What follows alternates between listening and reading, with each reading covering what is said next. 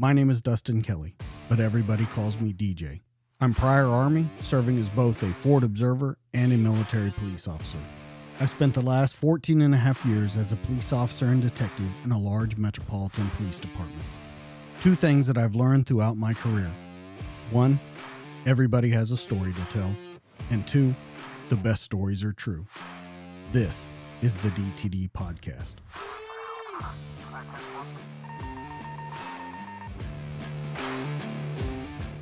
Guys, welcome back to the D T D Podcast. This week, a hero and legend in law enforcement circles. He took part in the largest shootout in F B I history that happened on April eleventh, nineteen eighty-six in Miami, Florida. It's Ed Morales, and he's on the show with us tonight. Ed, welcome.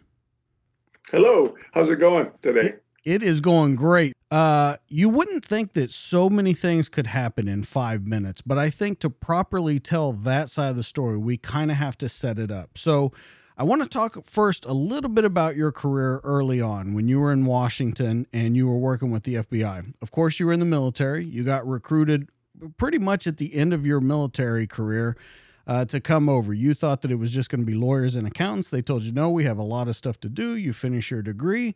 And you successfully are recruited into the F B I. Uh, you go yes. and you take over. Your first duty station's in Washington. So what's it like to come from the military, go to the F B I Academy, graduate, and then be kind of in the heart of democracy for your very first assignment? That's a good question. Uh, I've been, you know, haven't thought about that in a long, long time. You know, first, uh, the transition from the military to to a civilian law enforcement agency was, in some respects, it was smooth. In other respects, it was uh, rather difficult. Uh, I had a lot of experience, but I um, one of my weakest areas, if you can believe it, was the um, in the area of law. You know, the actual okay. law, like lawyers, mm-hmm. that type of stuff. And I really had to work uh, double hard um, at the academy. Uh, when it came to our law law classes, you know, and, and luckily I had a, a super uh, roommate. His name was Paul Moscow. He was an attorney out of, uh, excuse me, out of Buffalo, New York, you know. So, um, you know, I, I really lucked out with that because he he tutored me and helped me and, you know, uh, criticized me and called me all kinds of names, you know, when I screwed up, screwed up simple things like Miranda rights and, you know, Fourth Amendment, you know, and, and stuff like that, you know, stuff I took for granted, you know, but when it came down to, to actually knowing, you know, what the limits are, what the parameters are, you know, what our authority is, you know, it's, it's very critical, obviously. So, um, so that, that was, that was an, the interesting side, you know, the, the, the, um, the organizational side. Um, there was still discipline. I mean, there was still a rank structure, which is good. I mean, it's always good to have a rank structure, especially in a, uh, in, I guess the F B I could be called a paramilitary uh, organization, even though we don't wear, you wear uniforms. I think I think it's more paramilitary today than it was back in, in nineteen eighty, you know, so, uh, but um, it was, uh, it, it was an interesting organization from a, from a, coming from a military background. In the, in the military, you've got E one, E two, E three, E four, right. and so on, so on uh, up to uh, O one, O two, you know, officer one, officer, officer two, and officer three, so on. In the F B I, uh, it's, it was pretty interesting. Uh, you had, uh, we were all recruited, uh, the ages were at a G S ten, G S eleven, G S twelve, and G S thirteen. And for the most part, we had uh, the first supervisory level was a G S fourteen, and the next level above that was a G S fifteen, and then the level above that was um, a G S sixteen or higher. So basically between me and the boss, there were there were two levels. Uh, there was a supervisor and an assistant special agent in charge. That was it. It's a very short, telescoped rank structure. And um, I found out, much to the dismay of the F B I, that uh, a G S ten really has the same authority as a G S thirteen. I mean, there is no, I mean, you know, there is no rank structure per se. Uh, it's a pay grade. Okay, I mean, a G S thirteen, you know, depending on circumstances, really can't order a G S ten around, like like you know, a, a sergeant can order a, a private around, or a sergeant can order a corporal around. But in the F B I, you know, um, the, the, there was no. I learned that there was no real authority between, you know, a G S thirteen versus a G S ten or a G S eleven. You know, obviously, you know, in the, in the spirit of team play and, and cooperation, everybody got along. You know, uh, you always deferred to the, to the senior agents because obviously they were senior and had more experience than you did. So in that respect, they led by by example, not by rank. You know, so um, and I thought that was pretty cool. I mean, uh, you know, they're you know.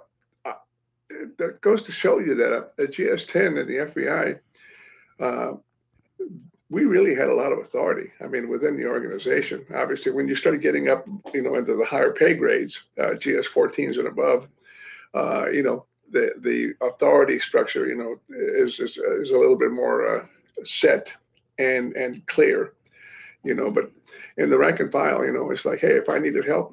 If I wanted to set up a surveillance, I could say, hey, listen, I'd go to the boss and say, hey, uh, Steve, Bill, I need a, I need a, uh, I need to borrow five guys. Can, can you help me out? And I said, well, yeah, go ask them, see, see who can help you. And so I'd go out in the squad area and say, hey, I need five guys to help me do a surveillance uh, tomorrow. And, you know, if they could, they would. If they couldn't, they had court or something else, that they'd say, hey, I can't help you. But it was pretty, um, pretty, I don't know how to describe it as, Uh, informal, I guess you'd, you'd call it, low, low, low key and informal.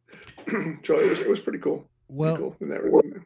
A lot of the way that you describe it in the book was pretty interesting to me. You said out of the field office, it was like fifty percent counter intel, ten percent criminal investigation, and then forty percent applicant work, uh, which was uh, doing background checks, things like that on people. Correct. Now, Correct. the interesting now, part of that... Now, that, though, was, that was in Washington, though. That was in Washington, D C. Right. The interesting okay. part about Washington to me was you were one of only five Spanish-speaking agents there. Correct. At the time, back in nineteen eighty, uh, that, that's a little misleading, though, and, and I, I made a point of saying five Spanish-speaking agents. Okay. Okay. Now, we had, for various and sundry reasons, in Washington, D C, the F B I has tons, dozens, and scores of linguists assigned to the office, okay, to to do various and sundry things for for the government, you know. So right. uh, if you needed if you needed a uh, a French speaker, you could you could find ten or fifteen that, but they were non-agents.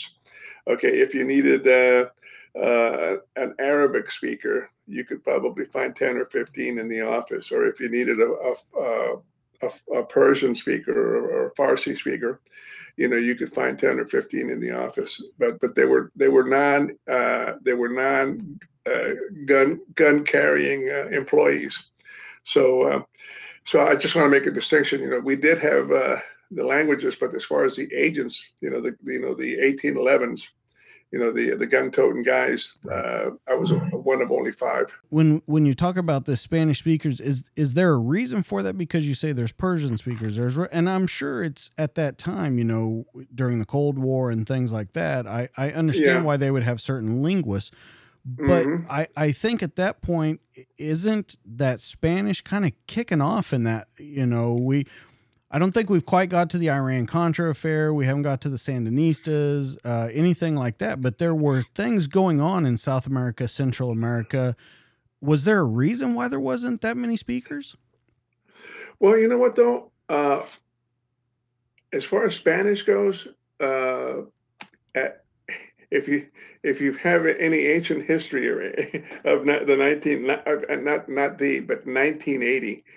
I mean, we were in Sleepy Hollow. I mean, comparatively speaking, I mean, the Cold War was going. I mean, there was a serious, serious, right. uh, you know, uh, subtle, unseen war going on between the East and the West. Now, those languages were abundant. I mean, they were like, you could knock over a tree and you'd find somebody behind it that, that could speak one of those uh, one of those interesting languages. Uh, but um, as far as, you know, the the Spanish and and the Farsi, you know, the, the Iranian and the Arabic, you know, this is pre uh, this is uh, right at the at, at, at the onset of the uh, uh, Iran embassy hostage uh, situation. You know, it was just starting, and um, honestly, I think the whole U S government was caught with its, you know, pants down.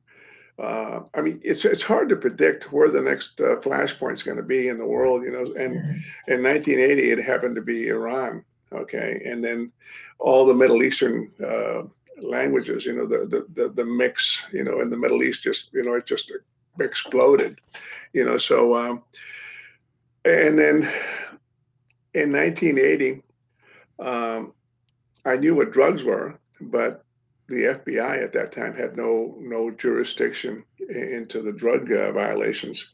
So it was, like I said, it's kind of Sleepy Hollow. Now, you mentioned Iran-Contra and, um, and, and, and Central America. Right about that time is when everything started kicking off in Central America. The Sandinistas, you know, the Nicaraguans, uh, the um, El Salvadorians, uh, the that whole area just kind of ignited. You know, and then you had Ollie North and his uh, his uh, project. You know, I guess we could call it a project. You know, so and then that you know that just stirred, you know, stirred the hornet's nest down there. And then um, uh, you had uh, I don't know if anybody remembers him, uh, Barry Seals, the D E A informant, mm-hmm. who was uh, they made a movie recently, uh, in the last last couple of years. I think it was Tom Cruise. I yeah, he was, uh, American Made, where he was flying. American uh, Made, the, correct. He was that, flying you the know drugs. What? Uh, I mean, I was I was around when that kicked off, you know, and uh, of course, you had, and and it happens uh, more often than people realize. You have a, a criminal uh, investigation that dovetails into a counterintelligence operation or a counterterrorism operation. And back then it wasn't that, it was kind of unusual for that to happen, but it did happen. And poor old Barry Seals, you know, uh, he took it in the neck, you know, uh, because uh, somebody, yeah, because somebody, and I'm not going to name names, uh, Ollie North, uh, somebody, somebody leaked his name or leaked some video, uh, of him uh, meeting with uh, um, Pineapple Face, um, the uh, his lieutenants and his his generals, you know, uh, in Panama, and uh, it, it was tragic because that video was singular in nature. And when I say singular, there's only one source that that that could have come from. You've got five bad guys and one outsider, and then a video was leaked showing the five bad guys doing bad things. You know, it's like, well, it doesn't take a mental genius to figure out. It's like, hey, we're the bad guys, and then there's an outsider, and and this video ends up on T V. It's like, what the hell happened? It's like, oh, let me see. It wasn't. It wasn't Pablo. It wasn't Juan. It wasn't Felipe. It wasn't Edmundo. It wasn't Gilberto. So it must have been Barry. Okay, and you know, he he he ended up getting it in the neck. You know, so um, yeah, you know, it's, it's sad, you know. But anyway, that, that whole thing, that right around that time is when, when things started kicking off with the Sandinistas and the drug war and so on and so forth, you know. And man, after that, I mean, they just went into high gear. Spanish became a, and then you had the Mariel boat lift, you know, right around that time, you know, in the, in the later in the eighties, it it just became. Uh, Spanish became a a, a a a wanted language, you know, for law enforcement. Well, and, and that's what's interesting to me is that it, it almost seems like, and I, I feel that it it's still to this day in law enforcement sometimes where we're playing catch up, um, where where our our job kind of is to see what's on the horizon, but we get caught behind it sometimes, especially with. Uh, big operations like that in Central South America. We have a Cold War going on, which rightfully so, we're paying attention to that part of the world. You, at the same time, have during that Cold War, you have Russia and Afghanistan. You have a lot of different moving mm-hmm. pieces. And mm-hmm. do you think that there was one particular thing that necessarily kicked off that whole Spanish uh, I guess you would say, kind of a foray into that investigation or into those in kind of investigations. Was there something that kicked it off? Well, you know what, though? It was, it, I, I can't really point to one thing. Uh, obviously, the, uh, the uh, Ollie North co- Contra uh, project, and then the uh, Nicaraguan Sandinistas, you know, when the, when the communists took over Nicaragua. And then you had the communists trying to take over El Salvador. Um, it, it was, uh, it, it just, it was, it was a flashpoint, and it, it, it caught, and it took, took, took, uh, it, it started combusting, you know. And then you had the, the Panama, uh, you know, the invasion of Panama with Noriega, you know, pineapple face. It just kind of all self-ignited. I mean, it was like, almost like, Uh, you know, it just combusted, you know, on its own, you know. So, and, and I, you know, I'm not an analyst, and I, I mean, I'm just going by what I recall back in the eighties. Um, I, I'm sure somebody probably had a, had, had a, a, a, an eye on it, or their finger on the pulse to, to, and somebody, some analyst must've told some, some boss saying, "Hey boss, we've got some problems coming down the road here in Central America."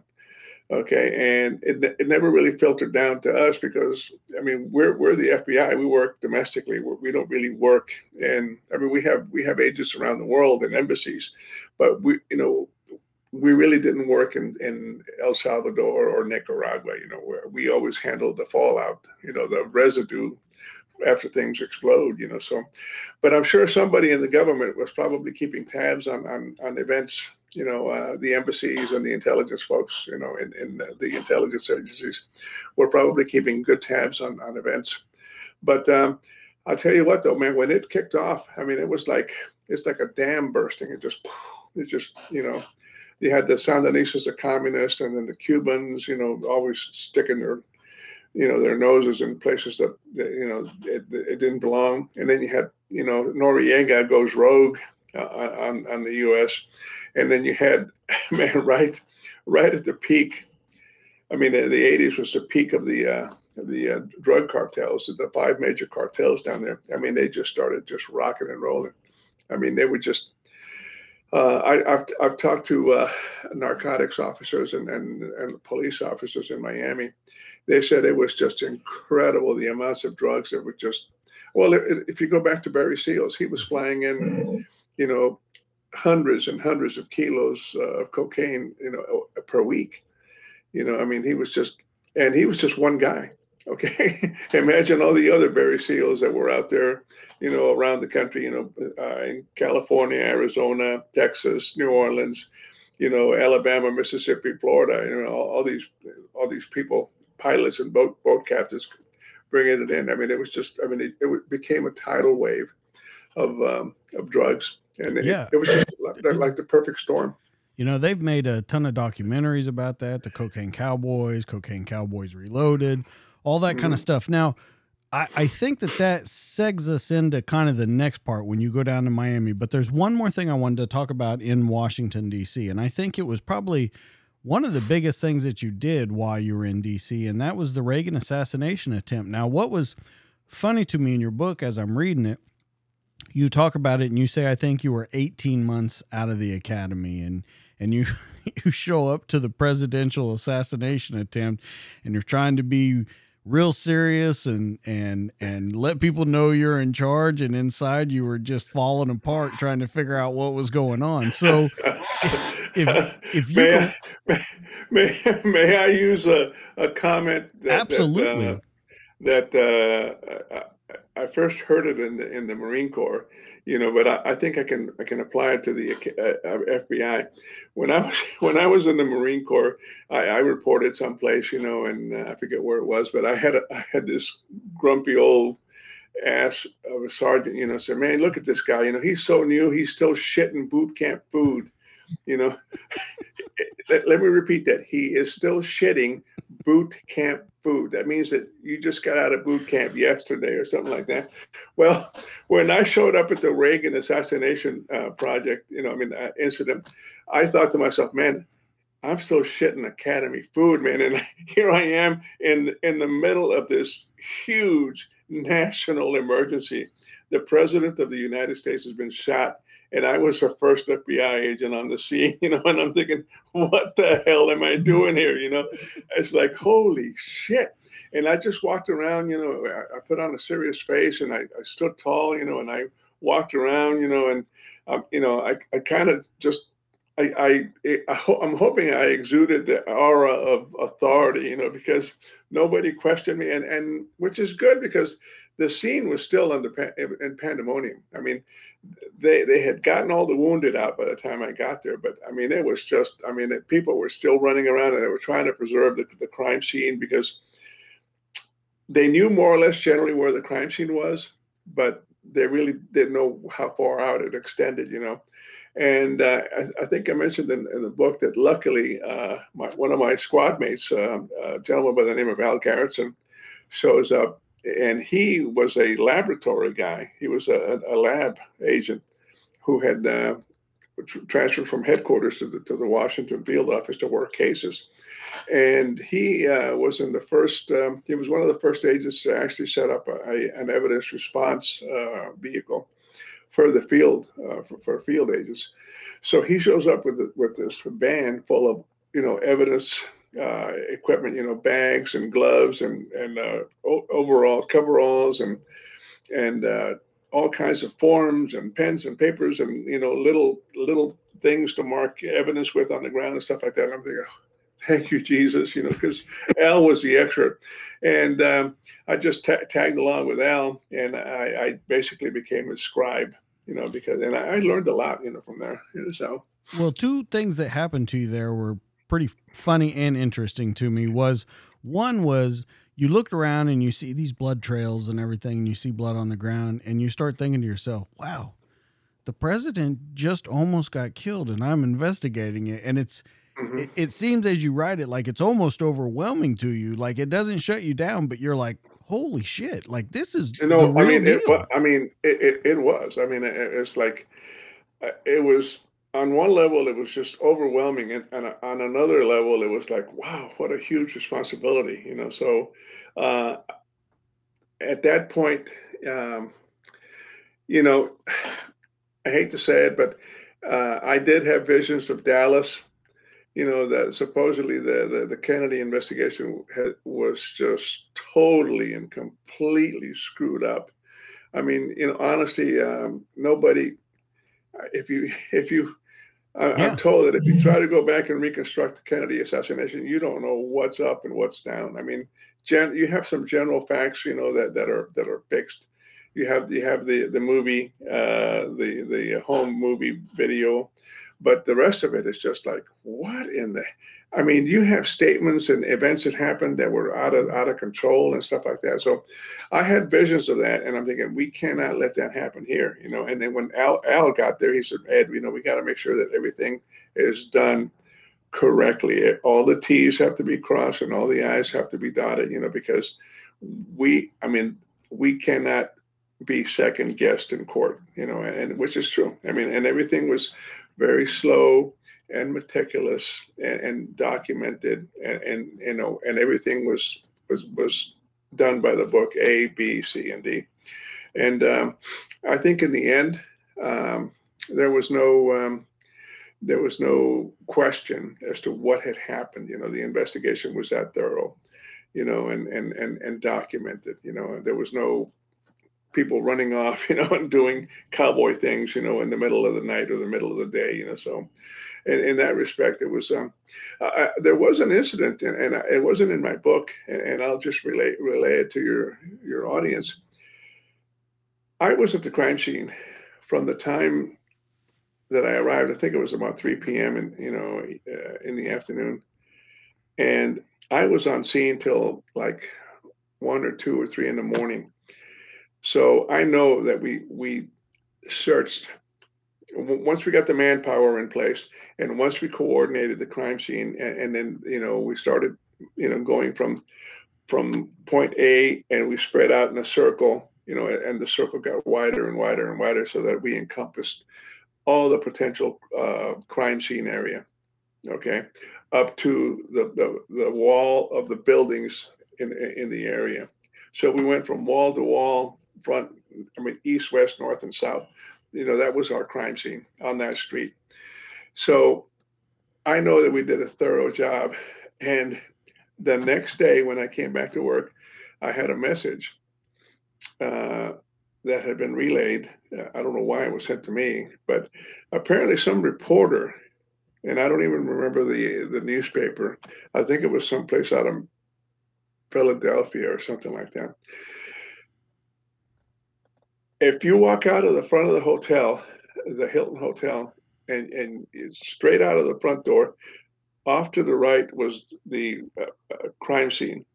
Off to the left was uh, opposite of the crime scene. There was some, uh, you know, the the driveway went, you know, east and west.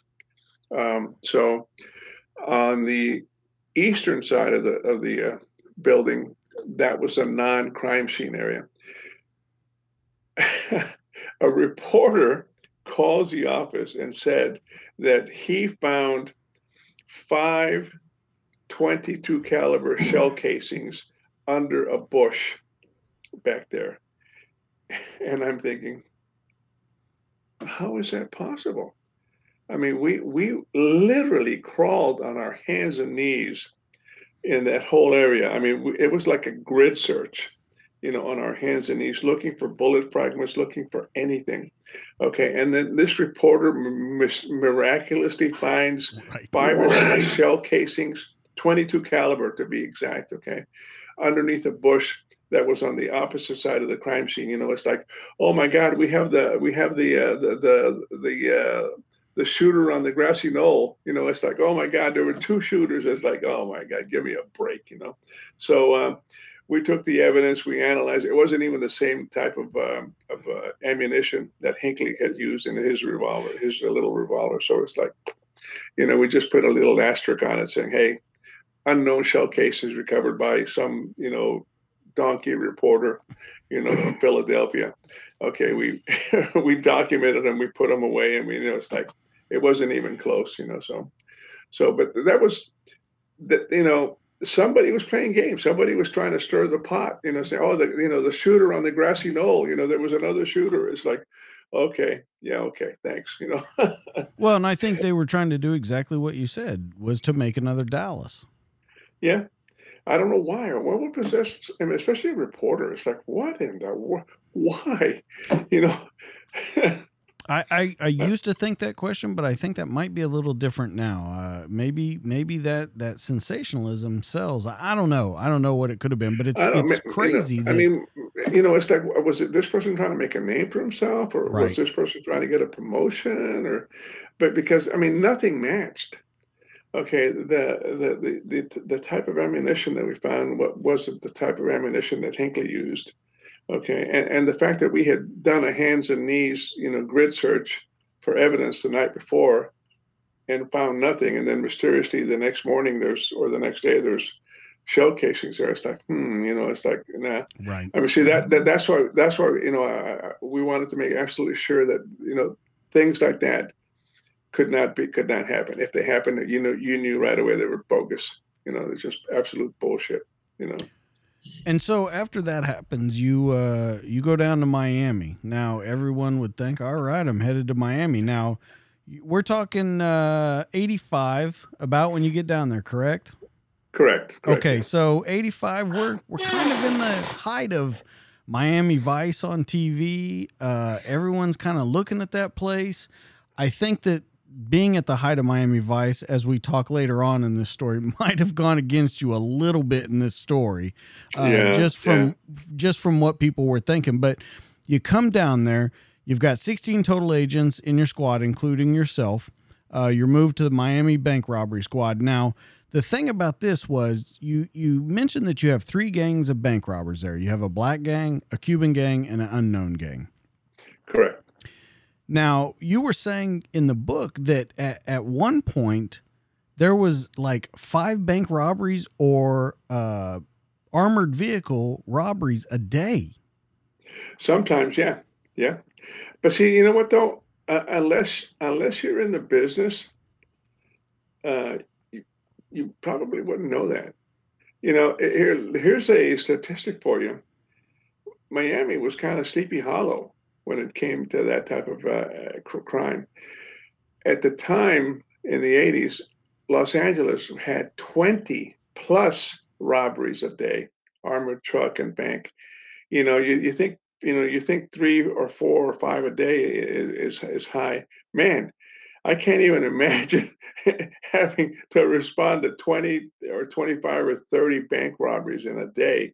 It was being, man, you know, you, you know, you get your frequent flyer miles because you're, you'll be crisscrossing the county, you know, back and forth, you know. So, um, but see, Los Angeles, I, I really don't know. I mean, greed is greed. People are, criminals are criminals, you know, but I think that a lot of those robberies happened because uh, there was this new uh, phenomenon, you know, uh, banks started, com- you know, started being opened in grocery stores, you know, and, and, you know, the old, you know, places like that, you know, places where banks, you know, normally wouldn't be.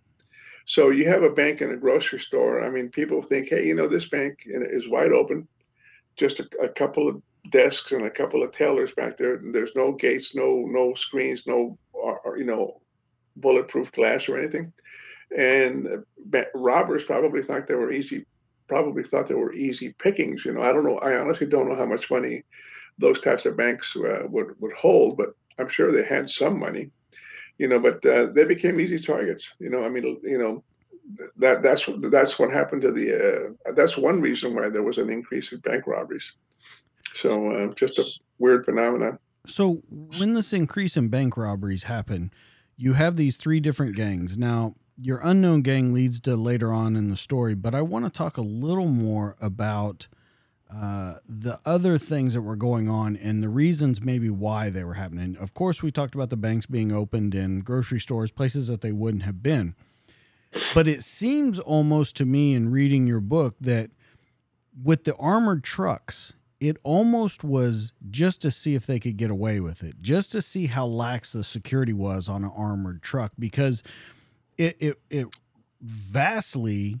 Uh, was different in your story with the different companies. Some some companies, the same guy that worked on the truck was getting robbed multiple times.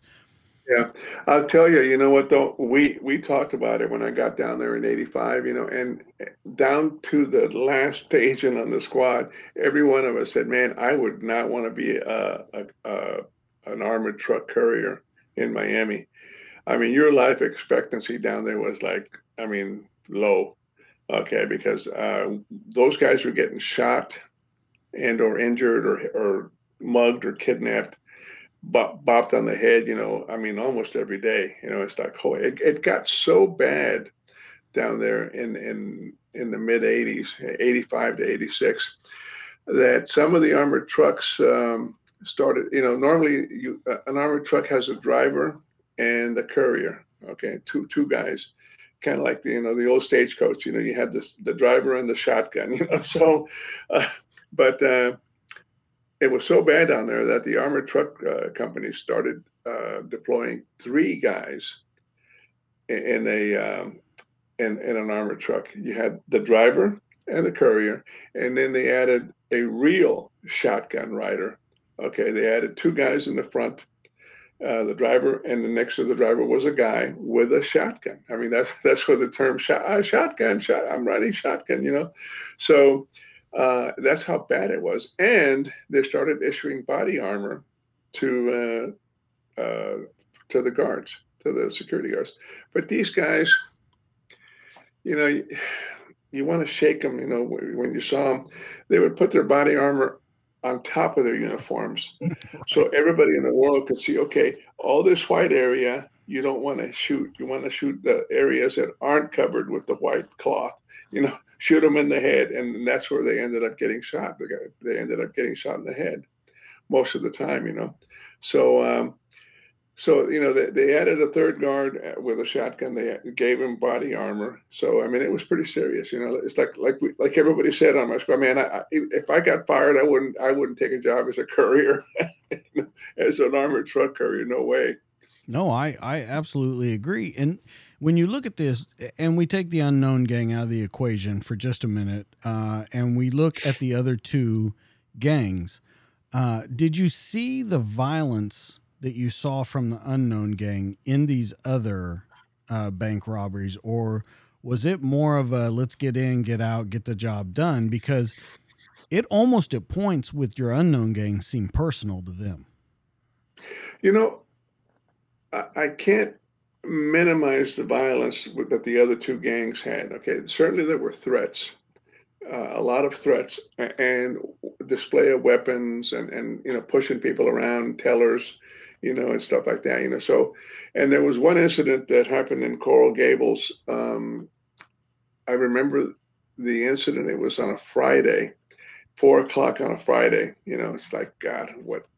You can just imagine the traffic. Coral Gables is down uh, towards the center of Miami. We were on the, uh, we were at one hundred and, no, we were at uh, thirty-eighth Street and Biscayne Boulevard. We weren't too far out of, out of the downtown Miami area, but we were far enough away that it would make a hike. It would be a hike to to, to drive to um, Coral Gables. Friday evening, Friday afternoon, Courier gets out of the, uh, his armor truck uh, uh, and goes into a, of all places, the telephone company. Um, he walks in, normal routine, walks in through a back door, side door, walks down the hallway to the, you know, the, the telephone company uh, accounting office. And I, I guess they collected, you know, payments from people. And some of, some of them were in cash. A lot of them were in checks. But he goes in, picks up, you know, his, um, you know, the load for the day, whether it was cash or checks, is walking out, and something happened. No, nobody saw it. He, he was confronted by two guys, and there was an exchange of words. That's what the witnesses said.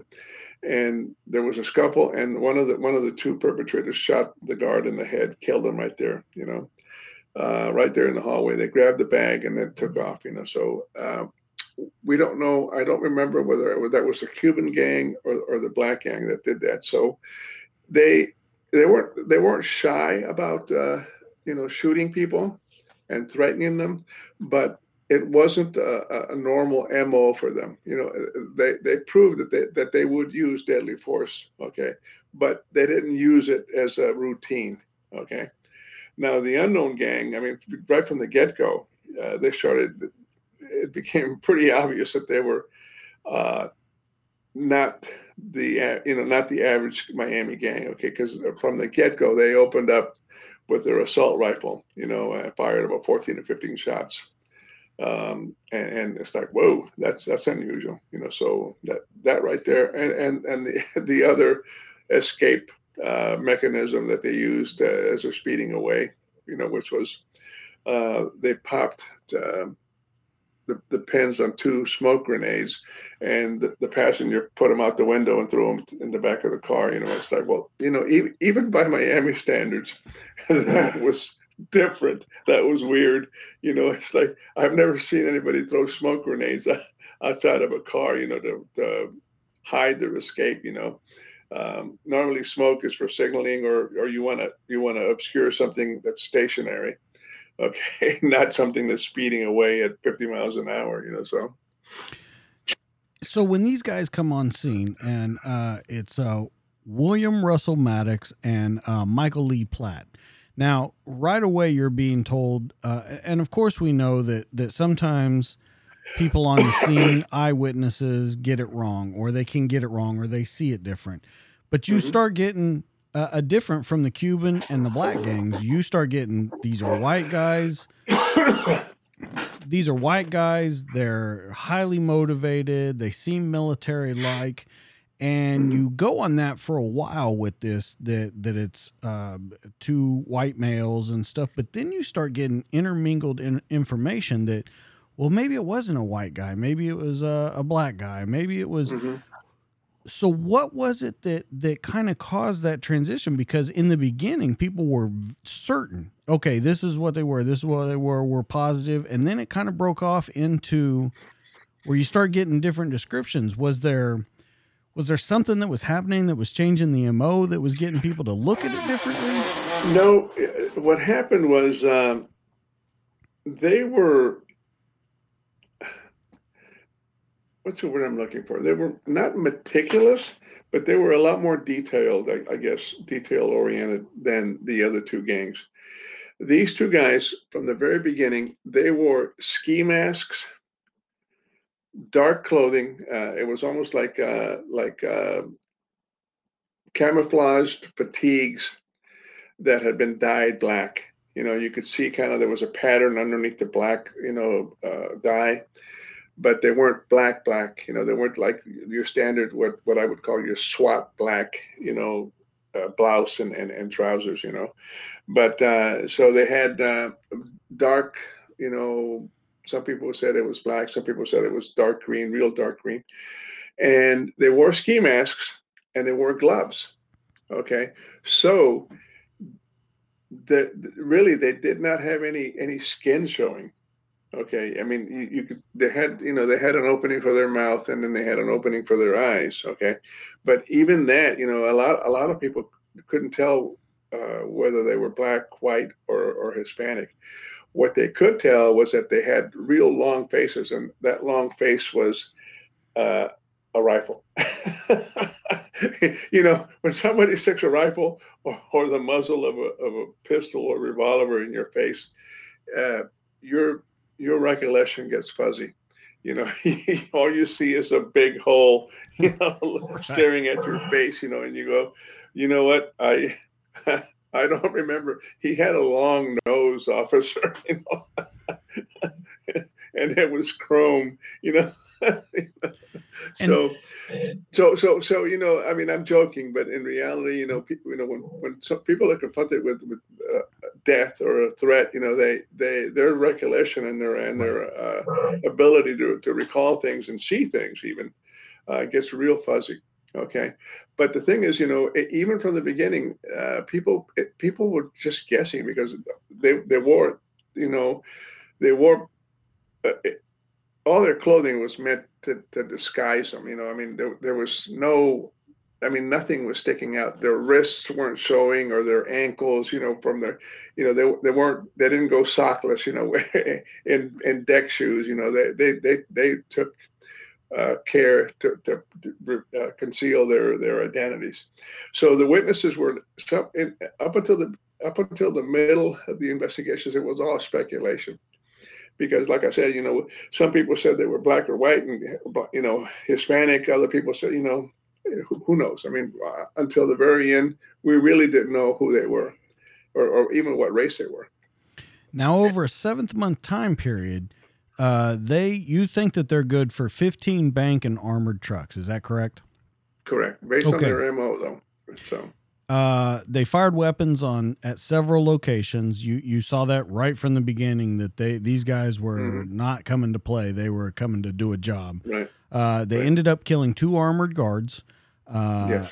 And then they killed another man, stole his car. Now, we'll get into that stolen car a little bit later. But ultimately, in total, they killed the two armored car, uh, car guards. They killed the man for the vehicle. They killed two federal agents and wounded five other ones, three critically. These guys right. were different. They were cut from a different cloth.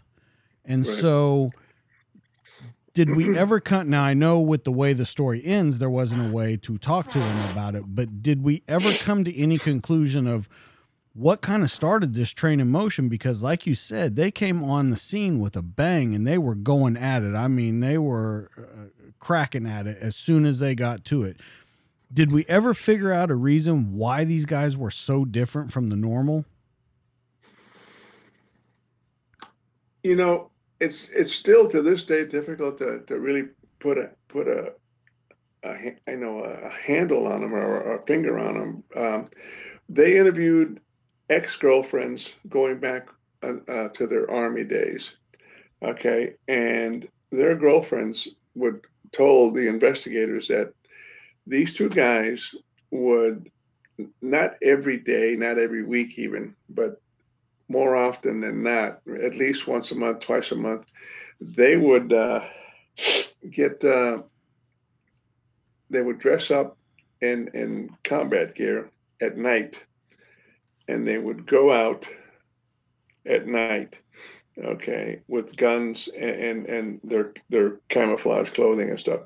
And I'm not sure whether it was speculation on the girl, girlfriend's parts or whether they actually told the girlfriends what they were doing. But the uh, theory is that they were running out and, and robbing drug, you know, lo- local drug dealers or pimps in the middle of the night.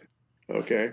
Oh, wow. Because uh, they, you know, that, that was, you know, kind of like a, a way to make some, some chump change, you know, some, uh, some walking around money, I guess, you know, but uh, so they had this history, according to the, the girlfriends, that they would go out at night and they would confront other people doing other, other business at night, pimps or drug dealers. Okay.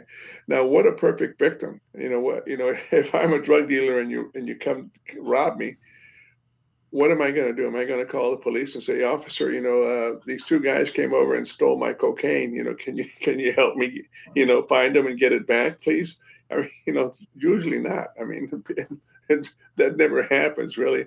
So I think, or we speculate that they were kind of, uh, they they had a, a longer history, criminal history, than than we were able to, to really uh, verify.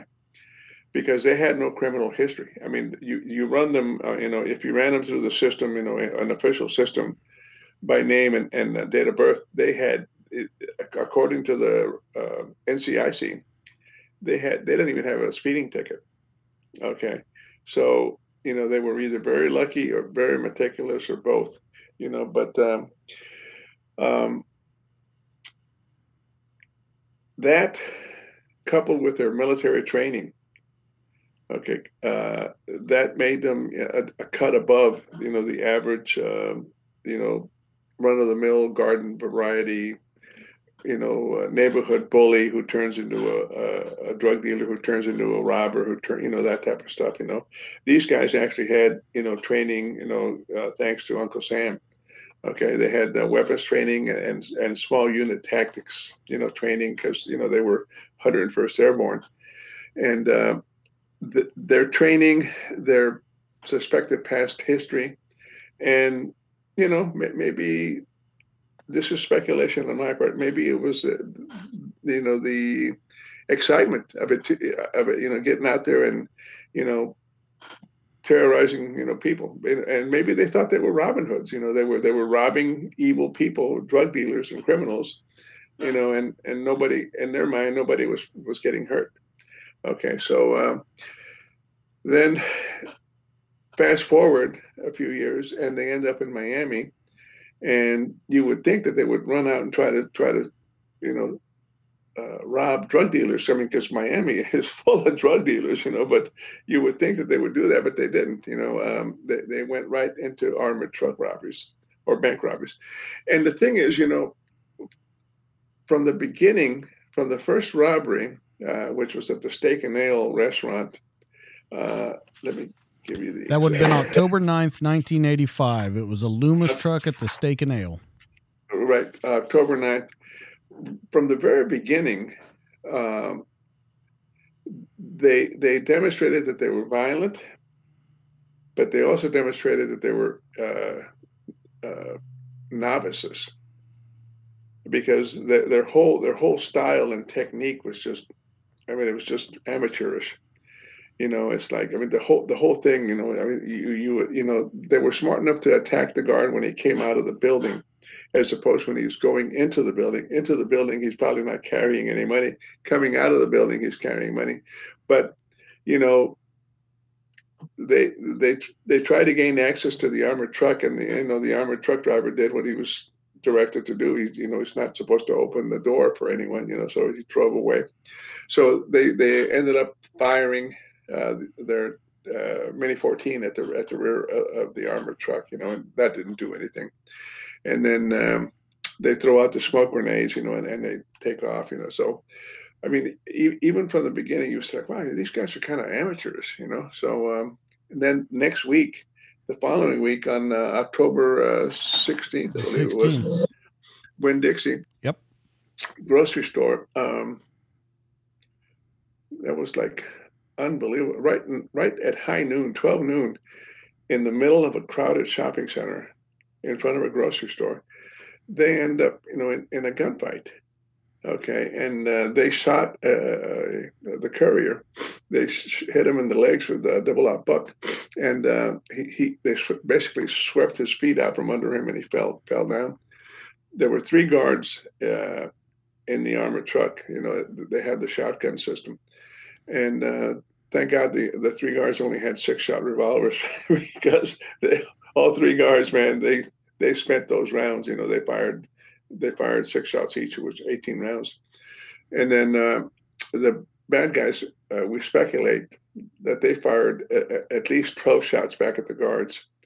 Okay, maybe even fifteen shots. And amazingly, only the guard, the initial guard that was shot was, was wounded. Everybody else, I mean, all the citizens and kids and grandmas and wives and stuff, you know, that were in the grocery store and the shopping center, nobody was hit. It was an, a, just a amazing. Again, we were thinking, why? What are these guys doing? I mean, they get into literally a, a thirty-round gunfight in front of a, a grocery store in a parking lot, and they got they got nothing for it.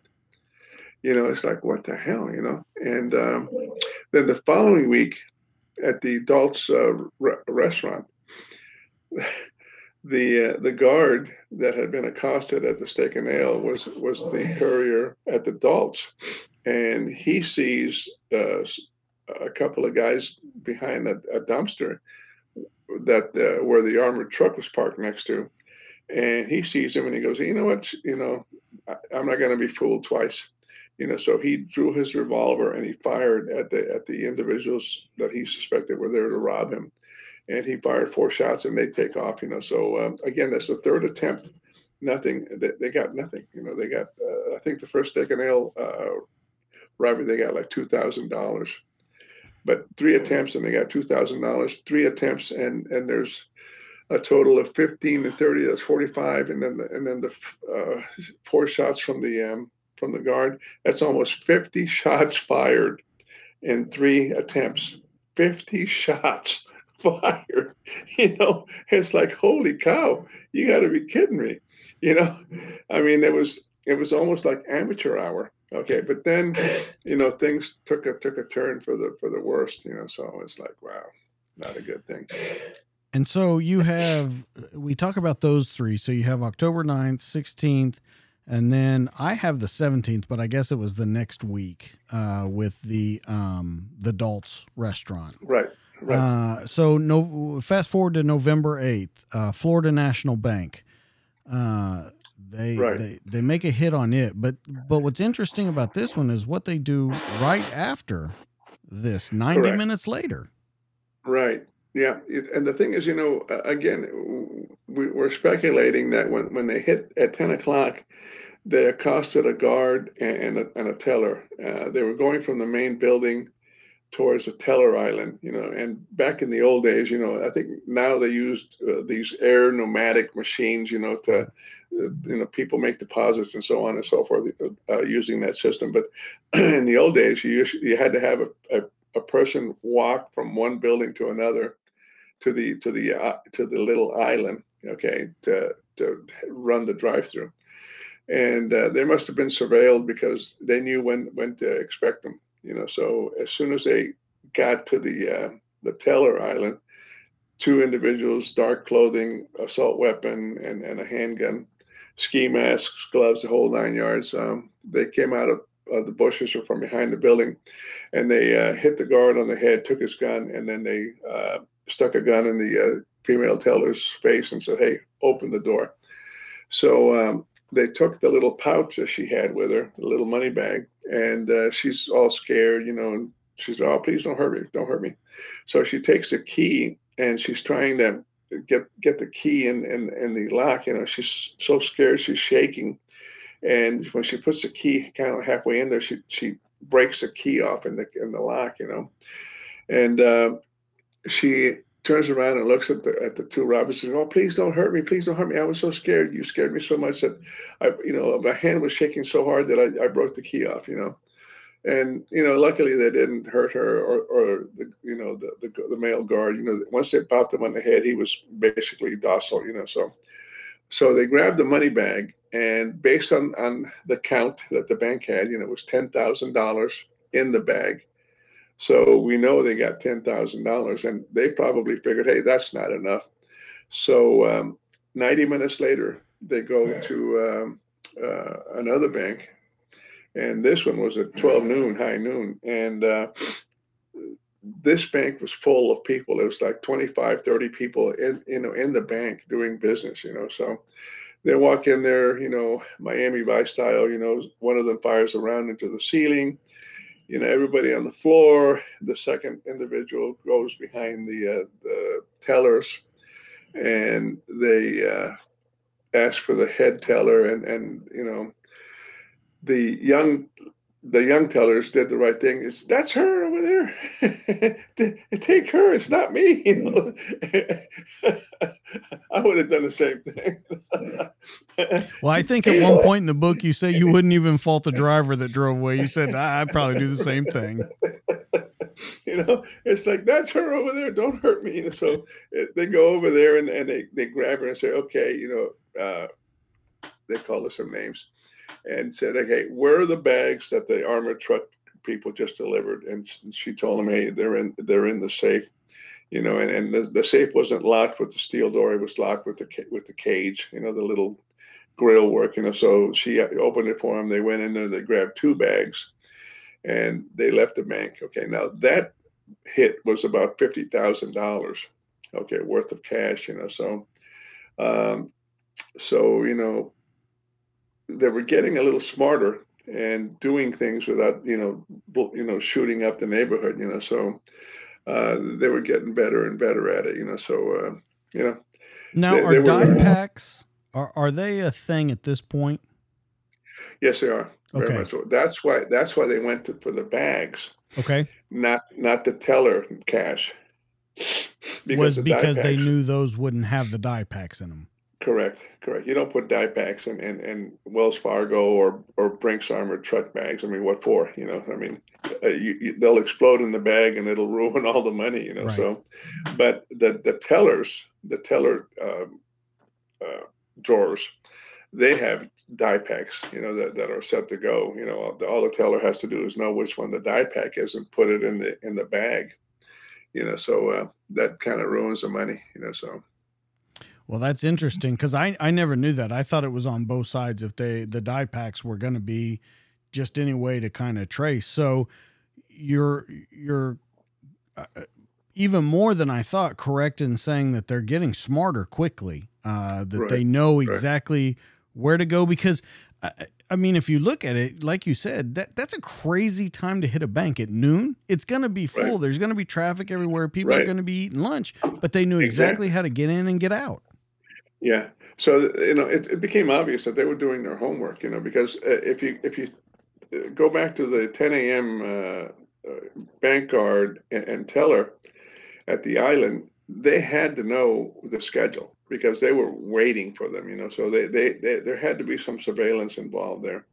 Okay. So uh, they knew exactly when to be there and, and exactly where to go to, to accost them. So uh, they were getting smarter. And so January tenth, we moved to that one, Continental Bank. Their shots fired there. So they're back in kind of mm-hmm. firing and, and being very forceful. Uh, yeah. Four days later on the fourteenth, uh, you are kind of really, this is where the investigation's kind of catching up to them. Um, you are mm-hmm. looking for some areas that you think that they might have uh, taken the cars from or... Uh, the investigation's kind of narrowing in on them. You don't really have that that chokehold on them yet, but you're moving in very no, much. No, no, we, we we were getting closer, you know, and, and and you know it's a it's a reality of life, you know, but it's kind of a, a sad commentary on, on on on life itself, or you know, the profession. Very rarely do you solve a crime or, or solve a series of crimes with just one event. Okay, um, it, it almost takes several events for you to be able to get enough evidence, you know, physical evidence and eyewitness evidence and uh, and you know, just other intuitive things that, that you see and learn, you know, with experience and stuff, you know. So um, you, by this time we had uh, five incidents, okay, and uh, we were getting more and more evidence and more and more of a of a profile for these guys. So we were starting to narrow in on these guys, but it wasn't. Um, it, we weren't quite there. We we speculated that these guys, and uh, these guys were, I guess you would call them militia. Not in, in today's uh, terms, you would call them militia. Back back in the in the day, it was just the beginning, just start, just at the beginning stages of what what people call survivalists. Okay. So there was no no such animal, you know, as, as a survivalist or a, a militia guy uh, member, you know, or anything like that. But if if you understand what I'm saying, you know, it, it, we we were starting to to kind of figure out that these are the types of people that we were dealing with. Okay, Survi- a, a person with a survivalist mentality or a militia mentality or a military background, you know. So, and we started kicking things around and say, well, maybe we have. Uh, Maybe it's some some uh, uh, military folks from Homestead Air Force Base, which is about twenty, thirty miles south of Miami, you know. So, so you know, we kind of played with that idea. And then we said, well, maybe it, it could be retired guys, retired military guys, because these guys were, like I said, they were a cut above, you know, your street, you know, criminal. Okay, you know, their their their, their style, their tactics, it, it was just, they were, they were too... I, I don't want to say precise, but they were they were obviously from from an from a, a performance standpoint, they were a lot more polished and and and experienced than than the average, you know, street rat, you know. So, but uh, now getting back to um, the the case, you know, finally taking a turn for us uh, on March first. Uh, nineteen eighty-six. Oh, but let's go back to the robbery on the tenth. We recovered the the gold Monte Carlo that they were using. Um, you know, we had descriptions. The car was gold. The car was yellow. The car was green. The car was brown. You know, so you know, we, we had various descriptions. You know, we really couldn't couldn't put you know put a color on it. We had a, it was two doors, it was four doors, you know, that type. So, you know, again, people in distress, you know, don't don't make, necessarily make the best witnesses. But on the on the January tenth robbery, uh, the robbery car was recovered. And that's when uh, the F B I found out that the um, the car had been, belonged to uh, Emilio Briel. And uh, I went to interview the Briel family in uh, central Miami, and um, I found out that the, uh, he was a young man. He was probably about twenty-one or twenty-two years old, I believe. Uh, he had gone target shooting at the Everglades, and he never came back. And um, unfortunately, uh, on March first, they found some human remains in the Everglades, and uh, the remains were identified, positively identified as Emilio Briel. So um, he had gone out to target practice and ended up getting killed. He had a bullet hole right in the middle of his forehead right here. So they, and, uh, they executed him. They yeah, they just basically, you know, just, you know, murdered him, you know, so simple. Now, was uh, there ever a point where you're doing this with Briel and you think that that family is possibly involved in this? You know, initially, I initially I, I suspected that um, Emilio may have been part of the gang. Because uh, I, I think I may have mentioned it in the book, there was something odd about the uh, when we ran the tags, and, and Metro told me that it had been a Miami P D uh, case, not a Metro County P D. Um, they said, you know, they said something something was off on the case, and, and as when I interviewed the family, it, it was just a matter of language barrier, you know, Spanish versus you know English, you know, and they're trying to fill out, you know. English forms, and, and they don't speak English, and it, it was just a, a comedy of errors, you know. And um, once I interviewed the mom and dad, it, I, I, I, you know, came to the conclusion, one hundred percent conclusion, that the kid was not involved, you know, because he was a missing person, you know, he was he disappeared, and then sure enough, you know, uh, about uh, four, forty-five days later, they find his body, you know, his remains in the Everglades, you know. So it, it was an unfortunate ending to a, a, an already bad situation, you know. So, but then c- continuing with the Everglades, uh, about ten days later, on March twelfth, Jose Collazo was at the same location in the Everglades, target practicing, where Emilio Briel had disappeared. Okay, so, and Jose Collazo didn't know anything about it, you know, so he he just went out there. He had his twenty-two rifle and a, I think a twenty-two pistol, you know, he was out there target practicing. And um, he survived, you know, and that's the reason I can tell you this information, you know, even though I'm get kind of getting ahead of the story. Um, he said he saw a white pickup truck driving to the Everglade clearing where he was shooting, and he looked over and saw two white guys, you know, in, in the truck, and they got out, and he's pointing in a certain direction saying, hey, I'm shooting this way. And they kind of acknowledged, you know, in other words, you you, you don't want to be shooting this way, and somebody else is shooting shooting sideways towards you, you know. So, so you know, it's kind of like a, a gentleman's agreement. Hey, we were all shooting in the same direction, you know. So, so he continued shooting, and he said about ten or fifteen minutes later, he his spidey senses kind of started tingling, and he said he turned around, and there's the two white guys behind him. Um, One of them had a, had, a, had a mini fourteen, and the other one had a revolver in his hand. You know, it's like, what the hell, you know? And uh, the guy with the revolver said, okay, dude, you know, we want your wallet, we want your keys, we want your car, we want your guns. And, you know, what are you going to say? You know, you're, you've got an, a rifle aimed at your chest and a, and a revolver aimed at, at, the, at the other half of your chest. You know, you're going to comply. You know, hey, listen, take everything you want. Take anything you want, you know, take my shoes even. Okay. But just, you know, don't hurt me. Okay.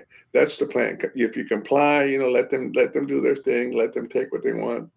You know, nine times out of ten, you know, everything should be okay. But in this particular case, it wasn't. Okay. Because Mister Collazo uh, said that once he complied, the guy with the revolver got real close to him, and, you know, and kind of was pointing, pointing the gun, pointing the revolver at him, and saying, okay, dude, turn around and walk towards that lake.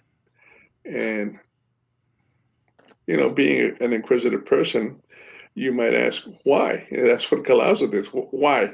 He says, shut up, turn around and walk towards that lake, you know? So, and, and he kind of grabs him and spins him around and sticks a gun in, in his back, you know, and and at that point, you know, it doesn't take a, uh, a rocket science scientist to figure out that this is not good. This is a bad thing, you know, and Collazo said, hey, you know what, it became obvious they were going to walk me over towards the lake and kill me, and then just dump my body in the lake, you know, so...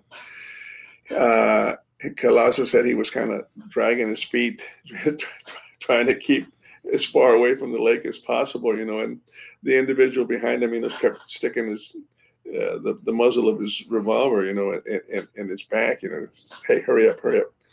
And uh, the interesting thing about Collazo is that he's just a John Q citizen. Okay, he's just a regular guy. Uh, and, and I don't mean this in any disrespect when, when I say he he's he wasn't anything special, okay? He sold mattresses. He sold, he was a salesman. Okay, he didn't have, he wasn't a, a trained professional like a military guy or a police officer. Okay, he was just a regular person. But uh, I'm sure somewhere along the line, he had seen some uh, Bruce Lee Kung Fu movie, you know, where you've got your hands up, you know, you got a gun in, in, in your back, you know, and, and, you know, he's probably seen that, that scene where you, you spin around to the side and you use the use the side of your arm to brush away the the the arm or hand that's got the gun, you know, in your back, and you take it off your center line. You know, you, you, you want that gun off your center and you want it off to the side somewhere. Okay, and that's what he did.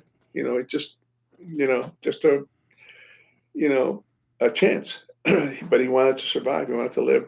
So he did that, and then he gets the gun off his center line, and then he's fighting for the gun. You know, uh, the individual that uh, we later identified as Maddox and him were fighting for the gun. And um, as they're fighting for the gun between them, the gun goes off once or twice, and then uh, the concussion or or maybe even uh, burns from the from the, uh, the the shot going off, you know, and the cylinder probably loosened his hand. And then he shot once through the, the, the palm of his left hand, and the second shot hit him in the shoulder, the right shoulder. Okay, so he takes a hit in the hand, and then he takes a hit in the shoulder, and the third shot hits him in the face. Okay, and um, all things being equal, you know, uh, you know, you get shot in the face, and I would say ninety-five percent of the time, uh, it's a pretty fatal shot, you know, ninety-five, ninety-five times out of one hundred. But uh, this time it wasn't that five percent chance. Um, and um, I, I tell I tell my uh, my when I lecture uh, officers and trainees and stuff, um, that there is such a thing as, as luck. Okay. And I tell them, hey, you can't plan your life on luck. You can't plan an arrest on luck. You know, you you know, you, you plan you plan your you make your plans on facts, okay, and good good training and good good tactics. But uh, let me show the, the audience. Uh, if you are shot with this, uh, the traject- trajectory of a bullet going into your face like this. Okay, where is that bullet going to go? It's going to go straight through your face, through your, you know, head, and come out the back of your spinal cord uh, or the b- brainstem. Okay, I mean, all things being equal, t- you know. However, Collazo was having a good day, all things considered. He was shot, instead of being shot at this angle, he was shot at this angle. Oops, yeah, at that angle right there. Okay, it makes makes a huge difference. Okay, you see, if you see right there, the, the round is going to go along the side of my head as opposed to, you know, the brainstem. The the round goes through his face, through the nasal passages, and breaks the the teeth on his upper jaw area, and it comes out the back of his ear. Oops. Comes out the back of his ear like this right here. Okay. Um, for the, the audience, uh, do not try this at home. Okay, leave it to the professionals. Okay, don't go out in the backyard and say, "Hey, let's try that Collazo shot." You know, see see if it'll go through my nasal passages and out my the back of my ear. No, uh, guys, that's like a one in a million shot. Okay, I mean, th- think of all the you know important stuff that's up here. You know, he, he was lucky because uh, this part of your face is basically hollow. Right. Okay. You've got your nasal passages and, and, and stuff like that. I mean, st- important stuff that you need, mind you, but but it's not like your brain, your brain, your cranial crank crankshaft, you know, and, and your brainstem, you know. So, but all things being equal, he got lucky. Okay. Now, what happens when you get shot in the face like that? You go unconscious. I mean, it, the concussive hit, hit, and and the and the, the stunning of the nerve, the nerves in your face and in your head. You know, it, it it renders you unconscious. It's like getting punched in the face, you know, by a boxer. Boing. You know, you're gonna you're gonna pass out, and that's what happened. He he passed out. He fell fell down. And this is speculation on my part. I think um, the shooter, who ended up being uh, Maddox, saw that the, the, the hit was to the face, and he probably assumed it was a killing shot. And like I said, ninety-five times out of one hundred, it would be. Okay, so I've been asked, why didn't he shoot uh, Collazo more times? And again, speculation on my part. Uh, he had a six-shot revolver. Okay, they were fighting over the revolver. A couple of shots go off in between them. He shot through the hand, he shot through the shoulder, and he shot in the face. At that point, I think uh, the very last round that hit Collazo in the face was round number six. That's why uh, Maddox did not shoot Collazo when he was down on the ground. Okay, because I guarantee you, if he'd had more, but he probably pointed the gun at him and went click, click. You know, as it goes, okay, you know, I'm, I'm, I'm empty. You know, at that point, he's not gonna, you know, open the cylinder, drop the, the you know the, the shell casings, and load six more right there. They wanted to get the heck out of Dodge because they just shot and killed somebody. You know, they didn't want to be hanging around. You know, they grabbed all this stuff and took off. Now, the interesting part about Collazo, uh, when he came to, you know, eventually he came to, he looked around and he was alone. His car was gone. The pickup, the white pickup truck was gone, you know, and he goes, oh, God. You know, he, he probably was surprised to wake up, you know. Um, but we interviewed him, and he had to make a choice. Okay, it's like, what, what the hell do I do now? He was one mile, about nine-tenths of a mile from the highway. Okay, he was on a dirt road into the Everglades, and uh, he had to make a choice. Do I stay here and hope someone drives into this, you know, dirt road full of ruts and trash and stuff to rescue me, or do I try to do something to, to rescue myself, you know? And that's called the will to survive, the will to, to live. And I tell people, I say, hey, nobody can give you that except one person, and that person is you, the individual. And Collazo had a strong will to, to survive, because he said, man, I want to live. I, I, you know, I've got to help myself. So he starts crawling. And at some point in time, he actually gets up and staggers, you know. I mean, he's shot through the shoulder and the hand and the face. Okay, he's disoriented and in pain, bleeding. And uh, he managed to, to crawl, stagger nine-tenths of a mile to the highway. That's called the Tamiami Trail.